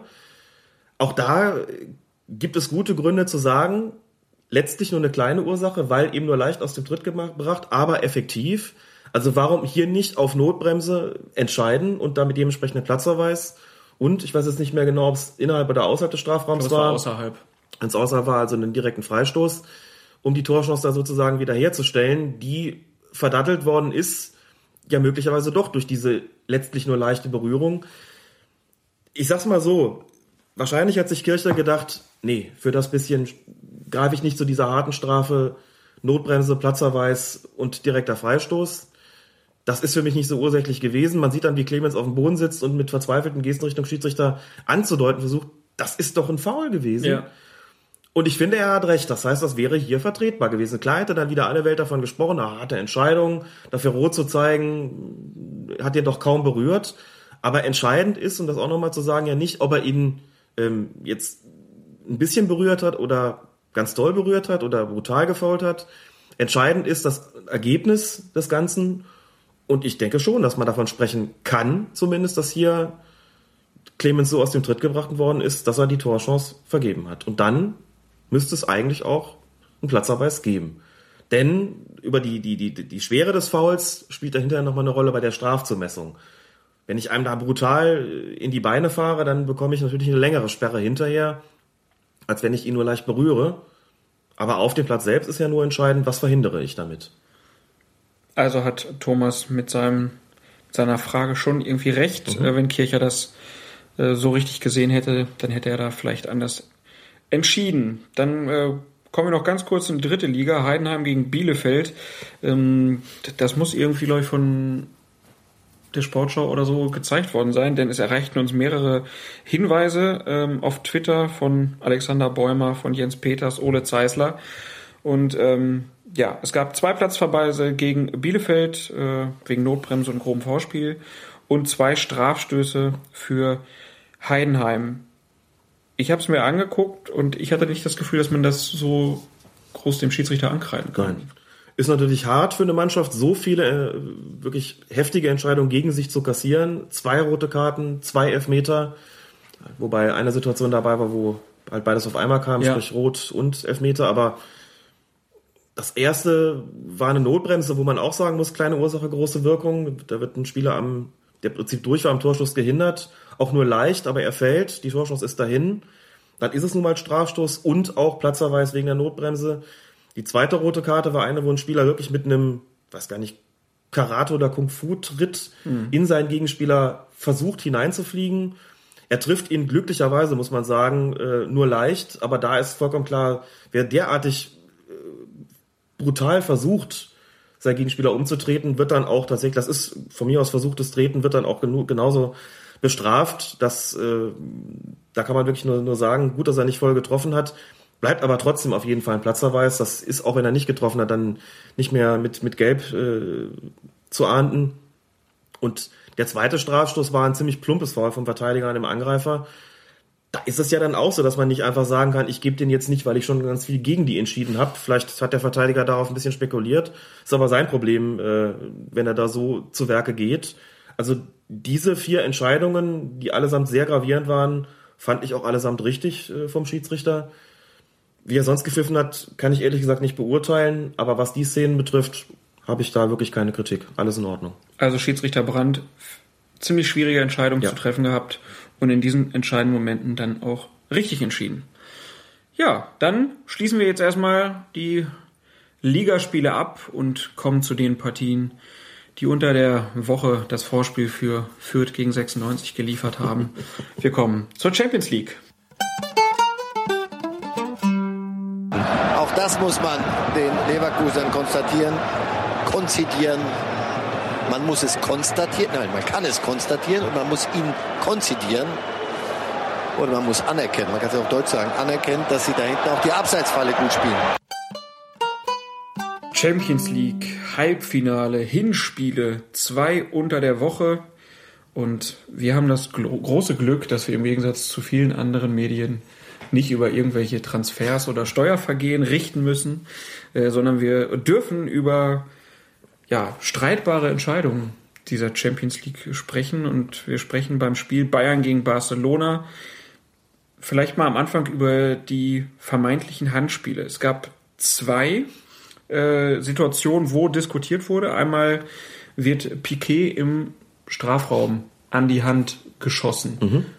Da habe ich äh, gesagt, das hätte einen Elfmeter geben müssen, weil die Hand von Piquet Richtung Ball geht. Würdest du mir da zustimmen? Da stimme ich zu. Das erfüllt, das erfüllt tatsächlich die Kriterien für strafbares Handspiel.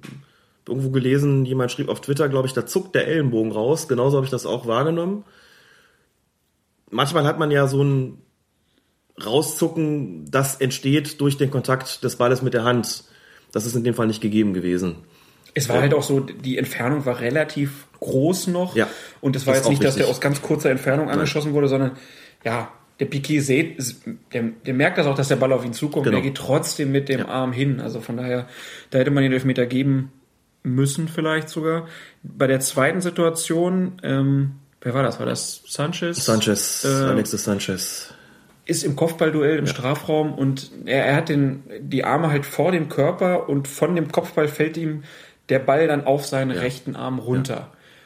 Das sieht natürlich in der Zeitlupe aus, als ob das unnatürliche Handbewegungen, was weiß ich wäre, aber so im normalen Lauf hätte ich da gedacht, da musste kein Elfmeter geben.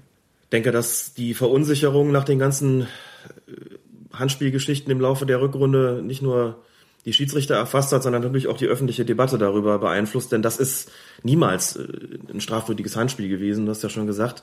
Kürzeste Distanz von hinten, im Grunde auch eine völlig natürliche äh, Handbewegung, der, der fällt da, ja, da geht, geht da gerade zu Boden.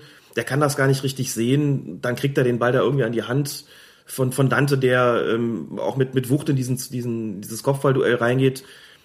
Da sind eigentlich überhaupt keine Kriterien für ein strafwürdiges Handspiel erfüllt, anders als bei Piquet, der seinerseits ohne Not äh, da den Ellenbogen ausfährt, um den Ball aufzuhalten. Also im einen Fall gehe ich damit wirklich auch konform und sage, das hätte einen Strafstoß geben sollen. Im anderen Fall finde ich die Diskussion eigentlich schon überflüssig. Gab wohl noch eine dritte Situation, wo sich mir gar nicht erschlossen hat, wo da Handspiel gespielt worden sein soll. Ähm, also es war in manchen Berichten die Rede von, von drei Handspielsituationen. Die dritte mhm. habe ich ehrlich gesagt gar nicht mal ja. finden können, aber nehmen wir mal die beiden. Also im ersten Fall davon wäre ein Strafstoß durchaus angemessen gewesen, im zweiten Fall ganz sicherlich nicht. Du hast eben Dante schon angesprochen, der war ja in diesem Kopfballduell da bei Sanchez äh, auch mit involviert und er ist dann auch direkt vor dem 1-0 ja. in ja, einer Hauptrolle. Die Bayern hatten ja da bei Eckstößen deutliches äh, Plus ja. und Dante hat ein vorzügliches Kopfballspiel, ist aber in dem Fall, ähm, ja, ich glaube, Dani Alves ist er, ist er, ja, sein Gegenspieler, der ist vor ihm mhm. und da wurde dann diskutiert, hat Dante sich da aufgestützt? Und vielleicht, bevor wir die Frage beantworten in dem Fall, vielleicht kannst du noch mal kurz zwei, drei Worte dazu sagen, wann spricht man denn überhaupt vom Aufstützen? Ein klassisches Aufstützen ist, liegt vor, wenn ich meinen Gegenspieler dazu missbrauche, um mir einen Vorteil zu verschaffen, beispielsweise beim Kopfballduell. Das heißt, wenn ich das wie früher ein bisschen beim, beim Boxspringen, so als Kind mich äh, ja. meine beiden äh, oder vielleicht auch nur einen Hand oder Arm nehme, um mich auf ihn aufzustützen, um dadurch mich, um dadurch quasi einen so eine Art, ja, wie so ein irgendwie den wie so ein Bock zu missbrauchen, um besser hochzukommen, um mir auch einen Vorteil dabei zu verschaffen, höher zu springen beim Kopfball, höher zu kommen beim Kopfball als mein Gegenspieler, den ich dadurch ja auch gleichzeitig am Boden halte, damit er nicht hochkommt. Das ist ein klassisches Aufstützen. In ja, oder wenn ich halt den Gegenspieler dadurch auch am, am Boden genau. behalte, dass er nicht ja. hochspringen kann. Mhm. Und in dem Fall war es jetzt so, dass Dante die, die Arme so ein bisschen wie ein Schal um Alves mhm. irgendwie äh, legt. Was hast du denn da so dann auch mit Blick auf die Zeitlupe vielleicht gedacht, hätte man das abpfeifen sollen? Nein, das ist in Ordnung, sowas laufen zu lassen. Das äh, muss auch sagen, Fußball ist nun mal kein körperloser Sport und entscheidend ist für mich in dem Zweikampf gewesen, dass Dante seinen Gegenspieler eben gerade nicht missbraucht hat, um hochzuspringen. Der ist von sich aus hochgekommen und hat dann im Sprung dem so ein bisschen die, die, die Arme da so zärtlich auf seine, äh, auf, um seine Brust geschlungen. Das ist aber nicht das klassische Aufstützen. Ähm, der Gegenspieler ist gar nicht mit zum Kopfballduell hochgegangen. Das lag aber nicht daran, dass er von Dante daran gehindert worden ist, sondern das hat Gründe, die müsste man ihn selbst fragen, warum er das nicht gemacht hat. Und dann, ja, bekommt er, legt Dante sozusagen so ein bisschen den, den Sprung ähm, auszutarieren, um eben da nicht irgendwie abzustürzen, legt so ein bisschen die, die, die Hände dann ähm, auf die Brust seines Gegenspielers. Das ist aber nicht das klassische Aufstützen. Jetzt kann man argumentieren, dadurch kommt er ja dann endgültig nicht mehr hoch, der Gegenspieler. Das stimmt zwar, aber das wäre auch sonst nicht passiert. Der war einfach in einer völlig anderen Etage. Und so ein bisschen körperbetontes Spiel muss auch in der, äh, muss auch bei Kopfballduellen erlaubt sein. Also hier lag für mich keine Regelwidrigkeit vor. Und zwar nicht deswegen, weil ich irgendwie Bayern-Fan bin und das auch ein schönes Tor fand oder froh war, dass das da gegeben worden ist, sondern das ist für mich im Rahmen der Spielräume, die ein Schiedsrichter bei einer Zweikampfbeurteilung bei Luftduellen hat, völlig in Ordnung gewesen. Ähm, und da kann man jetzt nicht sagen, wenn die Hände da sind, dann ist es automatisch ein Foul. Der hat sich hier nicht aufgestützt. Das ist im, im Hochspringen ist das passiert und hat ihn im Grunde genommen aus meiner Sicht nicht mehr groß an irgendwas gehindert. Es gibt dann Fotos, wo man das sehen kann, wo man das Gefühl hat, ja, da äh, hindert er seinen Gegenspieler ja auch. Aber da muss man sagen, Standbilder können auch manchmal trügen. Da ist es schon sinnvoll, sich nochmal den gesamten Bewegungsablauf anzugucken. Denn aus dem Standbild geht eben nicht hervor, ob er ihn runterdrückt, was er nicht tut, oder ob er sozusagen einfach nur sich ein bisschen, ähm, ein bisschen das Gleichgewicht hält. Und für mich in dem Moment noch äh, oder in der Situation wirklich auf eine legale Art und Weise. Also das Tor war für mich vollkommen regulär. Ein Indikator, über den wir auch schon ein paar Mal gesprochen haben, ist ja dann der Protest hinterher. Mhm. Und der war dann von Barcelona, also die sind nicht auf den Schiedsrichter Nö. eingestürmt, hatte ich das Gefühl. Jetzt muss man bei Barcelona sagen, dass sie grundsätzlich eine sehr faire Mannschaft sind, was den Schiedsrichter betrifft. Sie wollten hinterher auch gar nicht groß über ihn reden. Haben auch bei den späteren Toren, bei denen sie insbesondere beim 13-0, da kommen wir ja noch drauf zu sprechen, durchaus Grund gehabt hätten, eigentlich sehr maßvoll protestiert, aber gerade nach dem ersten, da haben ein paar Spieler die Hand gehoben, mal zum Schiedsrichter geguckt. Auch so war das nicht aufstützen, aber wie gesagt, es ist, wie du sagst, ein Indikator.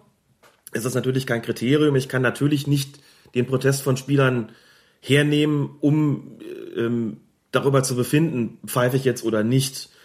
Er ist ein Gradmesser für die Akzeptanz meiner Entscheidung, auch für die Akzeptanz einer Linie, die ich vorgebe, für die Akzeptanz von Spielräumen, die ich gewähre, etc. pp. Daran kann ich sehen, wie weit kann ich gehen, was, wie viel kann ich zulassen, was nehmen die noch mit. Letztlich müssen die das ja auch äh, natürlich akzeptieren, was ich da tue.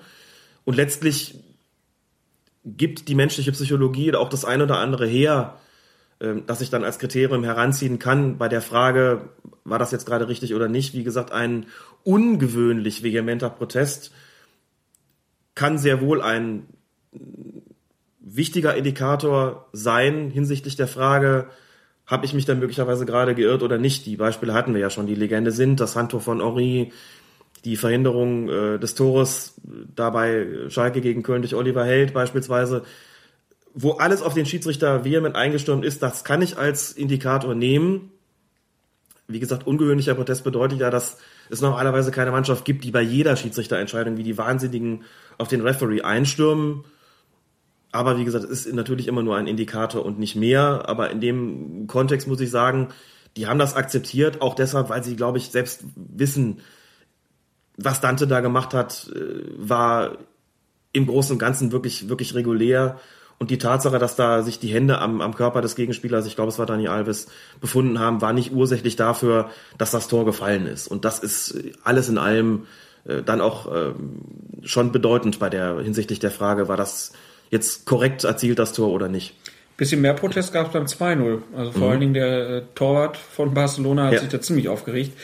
Das war äh, Gomez und der stand im Abseits. Aber wie man in der Zusammenfassung von Sky sehen kann, auch wirklich nur hauchzart. Ich glaube, das waren die Worte des Reporters. Ich fand zum Beispiel, auch da muss man ja mal sagen, waren die, äh, war bei der Wiederholung, hatte ich das Gefühl, der steht sogar relativ deutlich im Abseits. Wie kann man sowas nicht sehen, so ungefähr? Ja. Wenn die da mit ihren technischen Mitteln rangehen, nicht nur die Linie ziehen, sondern auch so die Perspektive ein bisschen verändern, sieht man im Grunde genommen nur einen Fußbreit. Ansonsten gleiche Höhe. Also hier muss ich dann, dann doch dazu neigen, zu sagen, da kann man dem, dem Schiedsrichter beziehungsweise dem Assistenten eigentlich keinen Vorwurf machen. Das war letztlich doch sehr knapp. Also aus der Fernsehperspektive direkt auch mhm. in Originalgeschwindigkeit hatte ich so das Gefühl, der steht klar mhm. im Abseits. Wenn man dann aber mal geguckt hat, wie der äh, Assistent die Situation halt ja. wahrnimmt, mhm. ist es natürlich deutlich schwieriger, als ja. wenn ich da aus der Totalen drauf gucke.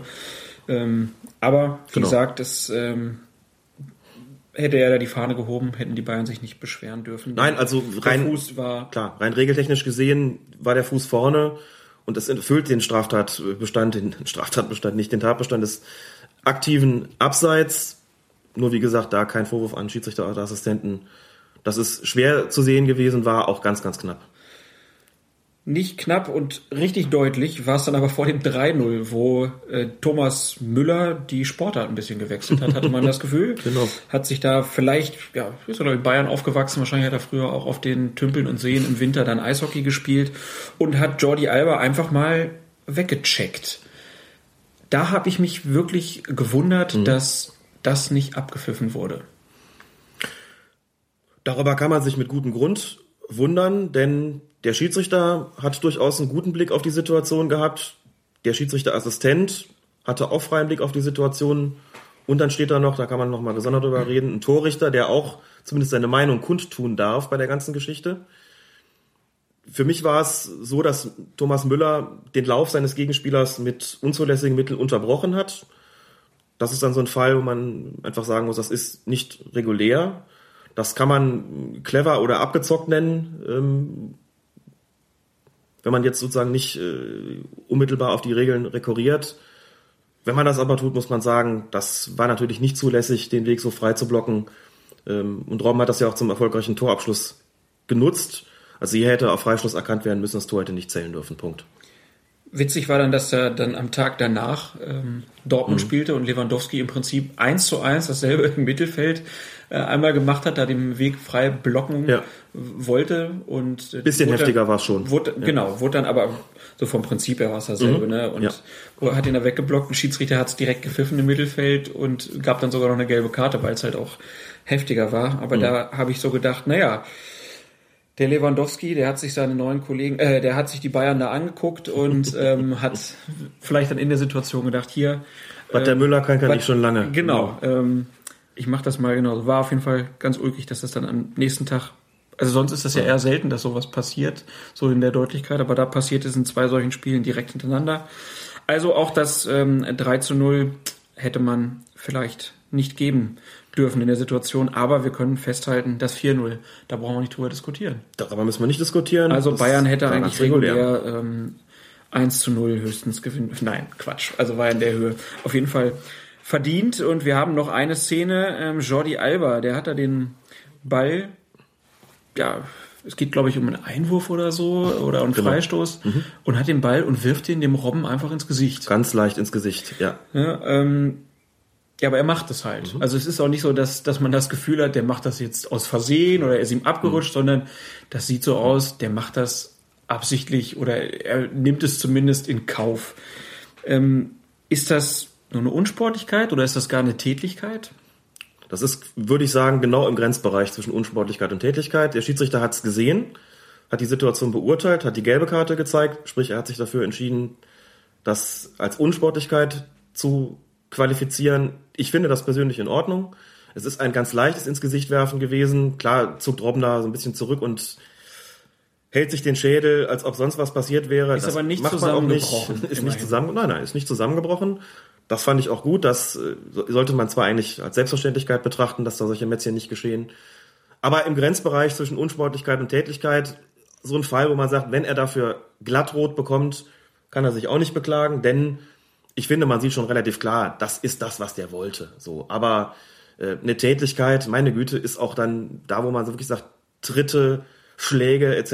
Da ist natürlich das leichte ins Gesicht werfen des äh, Balles dem gegenüber wirklich ein minderschwerer Fall. Ich muss sagen, wenn ich da vor die Wahl gestellt werde in so einer Situation, dann greife ich auch zu weniger harten Strafe und sage, das ist eine Unsportlichkeit gewesen, die ist mit Gelb geahndet worden und gut ist es. Also ich ähm, hätte da auch keine rote Karte haben wollen. Auch Spiel, Vertretbar wäre sie gewesen. auch spieltaktische Überlegungen, dann nur gelb zu geben? Vielleicht, ja, vielleicht. Das mag sein. Letztlich war es ja kein unfaires Spiel und es ergab sich sozusagen nicht aus dem Spielcharakter selbst, dass da jetzt äh, zwingend das Ganze nach, irgendwie nach einer roten Karte gerochen hat. Das wäre zum Beispiel, wenn wir nochmal über Taktik sprechen, so, wenn da einige üble Fouls drin gewesen wären und Das Spiel eh so vergiftet das gewesen Spiel eh schon vielleicht, vergiftet gewesen, gewesen wäre, dass man sagt, und jetzt kommt irgendwann, es riecht schon förmlich nach einer Aktion, nach einer Tätigkeit oder sowas, dann wäre in so einer Situation möglicherweise auch die härtere Strafe ausgesprochen worden, weil der Schiedsrichter sich gesagt hätte, ich muss jetzt hier einfach mal das berühmte Zeichen setzen und durch den Platzverweis einfach deutlich machen, jetzt ist die Grenze definitiv überschritten und deswegen ziehe ich hier auch rot und den Spielraum habe ich in der 50-50-Entscheidung, entscheide ich mich für die härtere Strafe. Bei dem Spiel, so wie es war, hat es zwar ein paar gelbe Karten gegeben, aber es war ja nicht unfair. Dazu sagen, ich ordne es nur als Unsportlichkeit ein, gehe ich völlig d'accord mit. Und das war, war für mich völlig in Ordnung.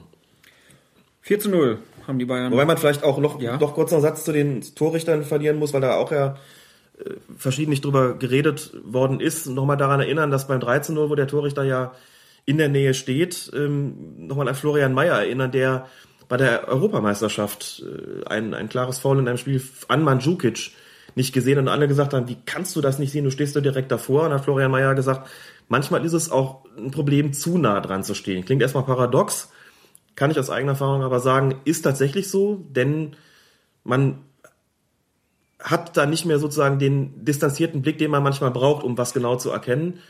Helmut Krug hat bei unserer Medienschulung, glaube ich, gesagt, 12 bis 17 Meter sei so eine ideale Entfernung.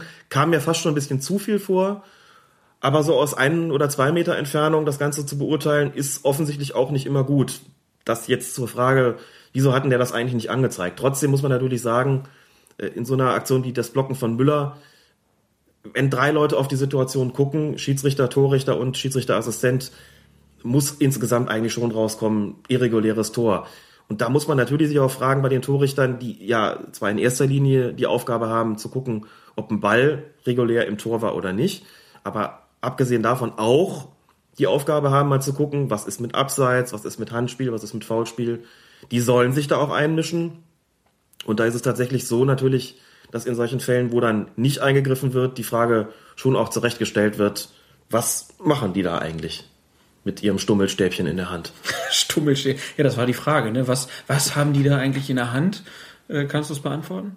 Soweit ich weiß, ist das im Grunde einfach nur so eine Art Funkgerät, denn sie haben natürlich zum einen die Möglichkeit, über den Sprechfunk zu kommunizieren, zum anderen aber auch die Möglichkeit, über dieses Stäbchen da akustische Signale an den Schiedsrichter zu übermitteln, ähm, gemäß den vorher vereinbarten Zeichen, zum Beispiel für die, äh, bei der Erzielung eines Tores.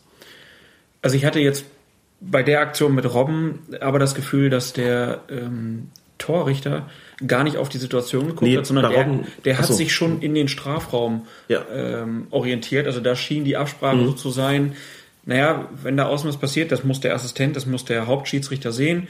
Du guckst mal, ob da im Strafraum mhm. einer äh, zuppelt oder umgetreten wird oder irgendwas.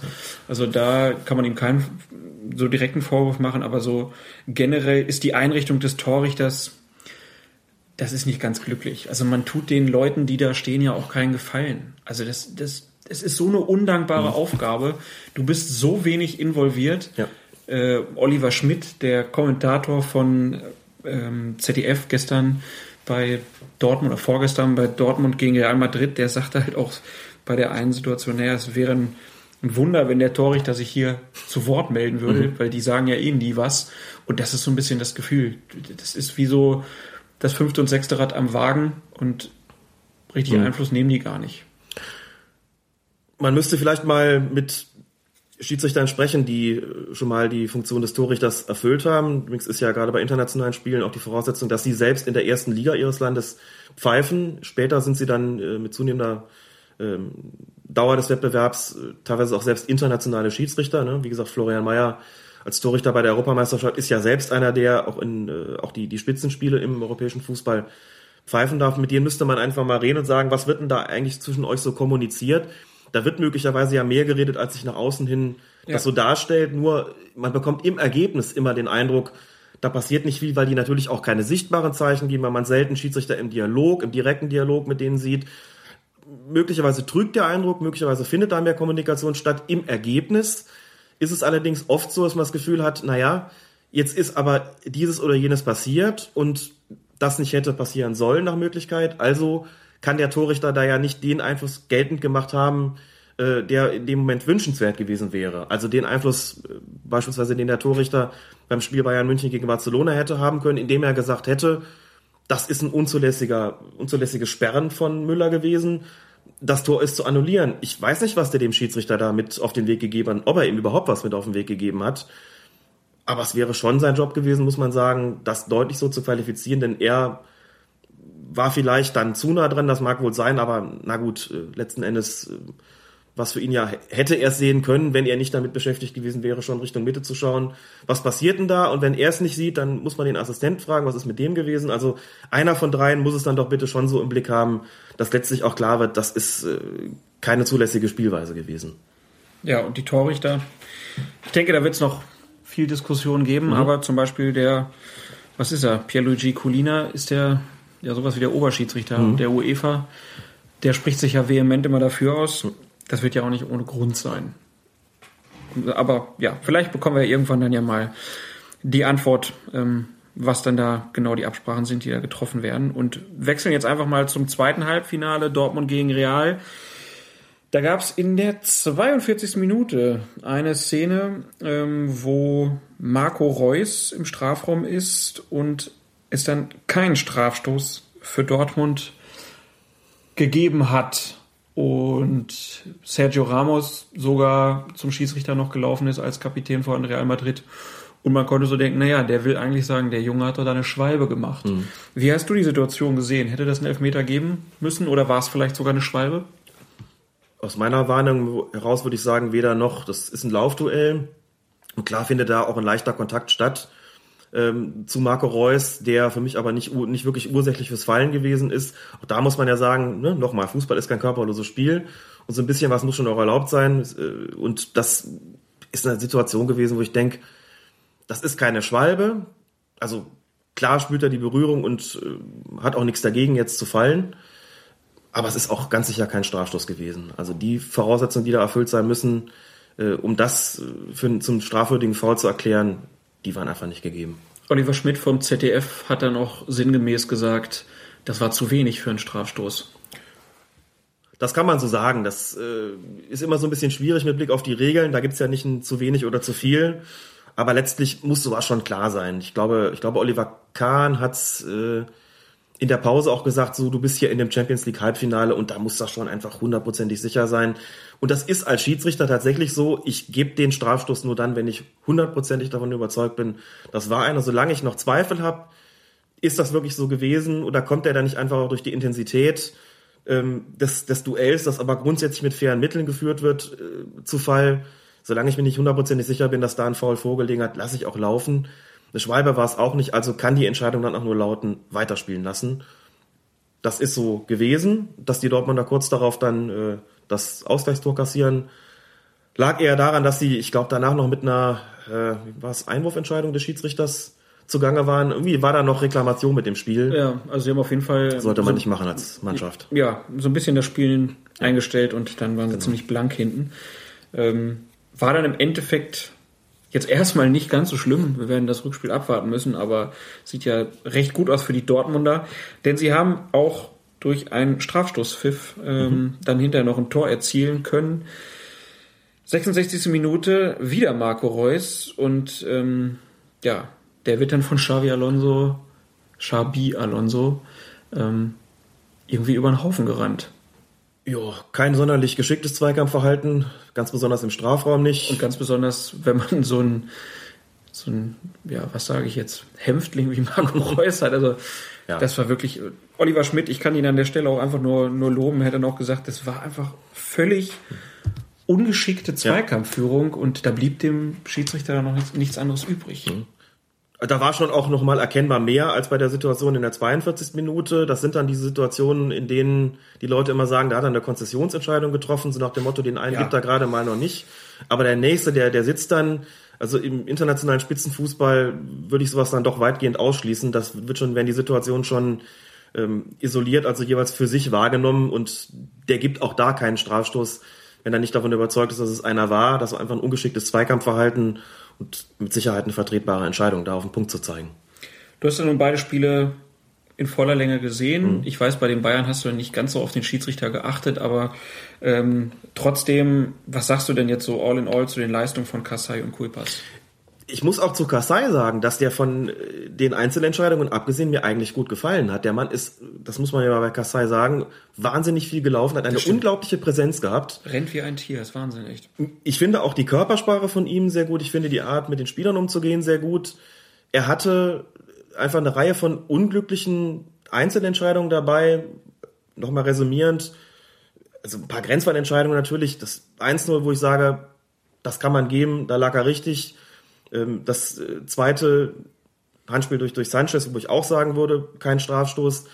Das erste Ding, wo ich sagen würde, das war schon eher einer, aber auch das ist für mich keine krasse Fehlentscheidung. Es ist jetzt kein Handspiel gewesen, von dem man, von dem man sagen muss, meine Güte, wie kann man sowas übersehen? Mhm. Ähm, geht in den ja, Bereich Grenzfall, wo ich eher sagen würde, sollte man pfeifen, aber auch keine krasse Fehlentscheidung aus meiner Sicht. So beim 2 zu 0 liegt ein knappes Abseits vor auch da muss man sagen, ja, das kann man sehen, aber es ist eben sehr knapp gewesen. Auch da kein Vorwurf. Was bleibt, ist das 3 zu 0 anerkannt zu haben. Das ist eigentlich so der dickste Patzer gewesen.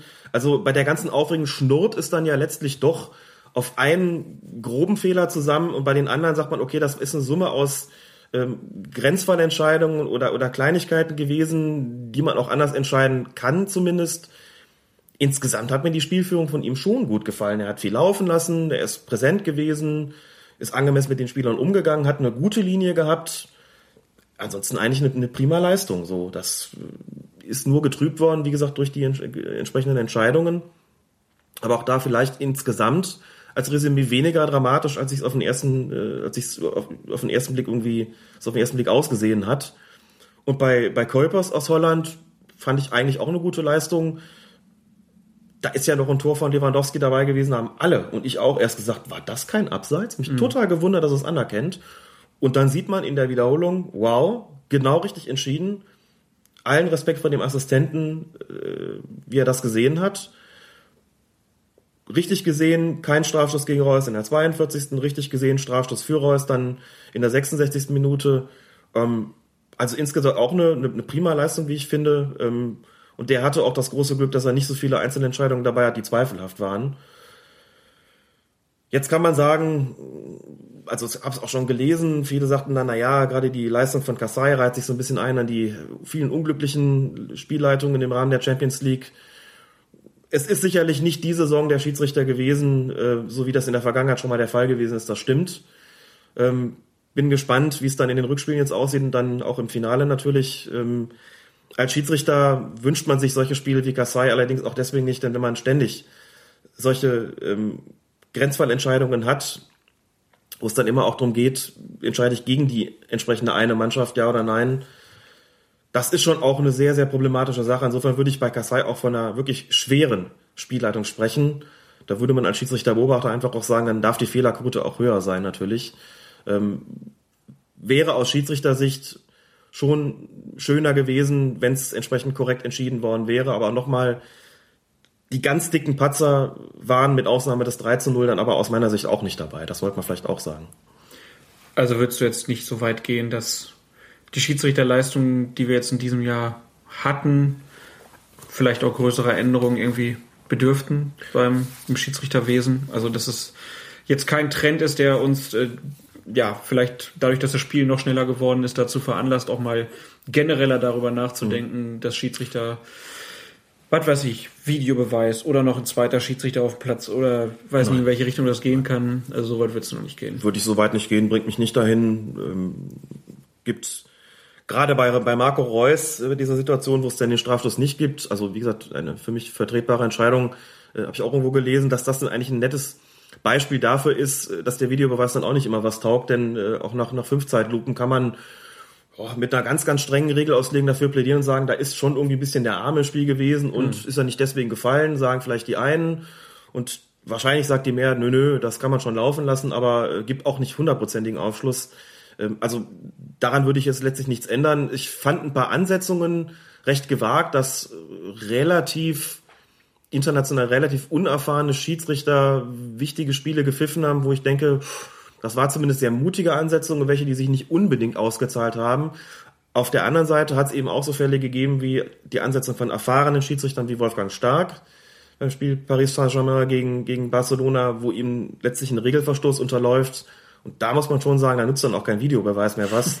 Äh, das muss ich als Schiedsrichter einfach wissen. So, und das sind eigentlich Fehler, die mich viel mehr ärgern, weil das letztlich äh, eine Frage des Rüstzeugs ist und nicht der Wahrnehmung. Und am Rüstzeug darf es nicht fehlen. Also das ist schon, äh, finde ich schon deutlich bedenklicher und, und ein Punkt, wo man sagen muss, also da äh, dürfte wahrscheinlich noch ein unangenehmes Gespräch mit der UEFA bevorstehen, wenn es nicht schon stattgefunden hat kann man von ausgehen und Wolfgang Stark wird das Champions League Finale wohl auch nicht pfeifen, äh, denke ich mal. Ähm, daran anschließend vielleicht auch einmal noch kurz eine Frage, die uns über Twitter erreichte von Heiko76.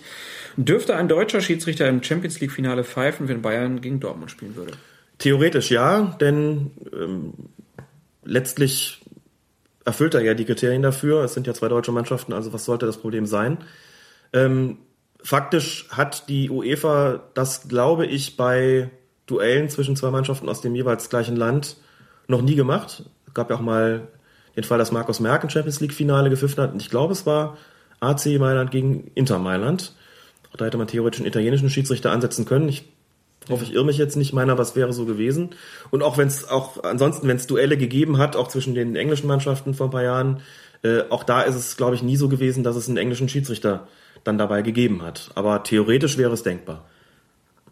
Ich würde ja vermuten, dass es einen englischen Schiedsrichter gibt, Howard Webb zum Beispiel. Der hatte eigentlich schon mal ein Champions League Finale. Macht ja nichts, mhm. denn ich könnte mir vorstellen, dass zum 150-jährigen Bestehen der FA mhm. in Wembley ja vielleicht wenigstens ein Engländer auf dem Platz stehen soll. Denkbar, stimmt. Würde taktisch auf jeden Fall passen. Schauen wir mal. Wir werden es beobachten und schließen damit die Champions League erstmal für heute ab und freuen uns sehr drauf, nächste Woche wieder Champions League gucken. Genau. Und hinterher drüber reden hier bei Colinas Erben. Wie gehen Sie motivational jetzt mit dem Rest dieser Bundesliga-Saison um? Abschlussrunde bei Colinas Erben. Wir haben immer noch das Interview mit dem Zweitligaschiedsrichter Stegemann produziert. aber wir können es leider immer noch nicht veröffentlichen. Genau, denn es ist noch eine zusätzliche Hürde hinzugekommen. Inzwischen ist das ganze Ding in der Fassung, mit dem mit der alle Beteiligten einverstanden sind. Aber jetzt liegt es gerade beim Pressesprecher der DFB-Schiedsrichter, den es seit einer kurzen Zeit gibt, der nach gewissen Ereignissen in letzter Zeit eingeführt worden ist und der ist jetzt dazu da, ähm, Interviews schriftlicher oder mündlicher Art, die DFB-Schiedsrichter geben, gegenzulesen oder gegenzuhören in unserem Fall, abzusegnen und da haben wir noch keinen Bescheid bekommen. Der muss sich erstmal einarbeiten, hat wahrscheinlich jetzt auch erstmal äh, ja, genug zu tun, sich erstmal überhaupt Rahmenbedingungen zu schaffen, wie man Schiedsrichterarbeit für, mhm. äh, Quatsch, Pressearbeit für Schiedsrichter überhaupt organisiert. Ähm, wie gesagt, wir warten jetzt einfach mal drauf, dass das Go gibt und sobald es das Go gibt, ist das Ding dann auch ganz schnell bei fokusfußball.de oder äh, iTunes oder so zu finden. Und dann kannst du uns, Alex, noch erzählen, dass du ja so ein bisschen Medienarbeit für Schiedsrichter machst hier in Köln aktuell die dadurch entstanden ist, dass wiederum andere auf uns zugekommen sind. In dem konkreten Fall hat sich das ARD Morgenmagazin gemeldet und will eine kleine Reportage drehen über die Frage, wie wird man eigentlich Schiedsrichter und wie ist das so? Dann war ein Team des ARD Morgenmagazins inklusive Kamera vor drei Wochen beim sogenannten Anwärterlehrgang hier in Köln, also dem Lehrgang, in dem neue Schiedsrichter ausgebildet werden, haben dort gedreht und haben uns insbesondere gebeten, ein bis zwei Schiedsrichter herauszusuchen oder kommende Schiedsrichter herauszusuchen, die sie dann auch zu ihrem ersten Spiel begleiten. Und das ist jetzt am Sonntag soweit.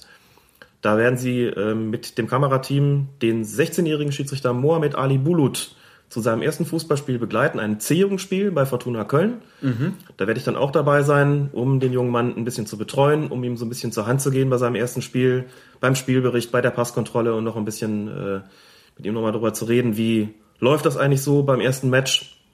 Vor allen Dingen auch dann die Aufregung, also gleich ja. das erste Spiel als Schiedsrichter. Und dann gleich Fernsehen dabei. Das ist schon äh, ganz genau ins kalte Wasser geschmissen. Richtig. Und das Team selbst sagt, sie wollten auch mit mir noch sprechen und ein kleines Interview führen als Schiedsrichter-Ausbilder. Mal sehen, was daraus wird. Und das Team wird dann noch weiterziehen und wird am Nachmittag wohl Bilder produzieren vom Kreisliga C Derby zwischen Nippes 12 und Nippes 78. Und geplant ist, dem Schiedsrichter da auch zumindest ein Mikrofon mit auf den Platz zu geben, womöglich oh. sogar eine kleine Kamera über einen Brustgurt mit umzuschnallen. Ich kenne jetzt die technischen Details nicht. Bin ich auch selber sehr gespannt. Und das ist vom DFB abge. Äh das ist von uns aus abgesegnet, Ach, vom Fußballkreis ja. Köln, vom Schiedsrichterausschuss. Das Super. dürfte erstmal genügen. Ich bin sehr gespannt. Diese Reportage wird im ARD Morgen Magazin dann vermutlich, voraussichtlich Anfang Mai zu sehen sein. Und wenn das so ist und wenn wir den genauen Termin wissen, dann werden wir natürlich auch Bescheid sagen. Finde ich auf jeden Fall eine sehr gute Idee, das gemacht zu haben. Bin selbst gespannt, wie die Reportage dann ausfällt und wie lange sie dauert. Wir harren der Dinge, die da kommen. Wir harren der Dinge, die da kommen. Und äh, freuen uns jederzeit drüber. Wenn ihr irgendwelche Anregungen für uns habt, Hinweise auf allen bekannten Wegen und freue mich, dass wir wieder eine schöne Folge von Colinas Erben hier produziert haben, mittlerweile Nummer 21 und bedanke mich ganz herzlich bei unserem Tierfilmexperten Alex Feuerherd. Oink, oink. und wünsche euch allen noch einen wunderschönen Tag. Bis zum nächsten Mal. Um so eine Arbeit zu verrichten, muss man auch schon einen kleinen Schuss in der Birne haben. Wer wird schon freiwillig Schiedsrichter und lässt sich von allen beschimpfen? Das ist ganz einfach. Ich bin Schiedsrichter geworden, weil mein Vater das so wollte.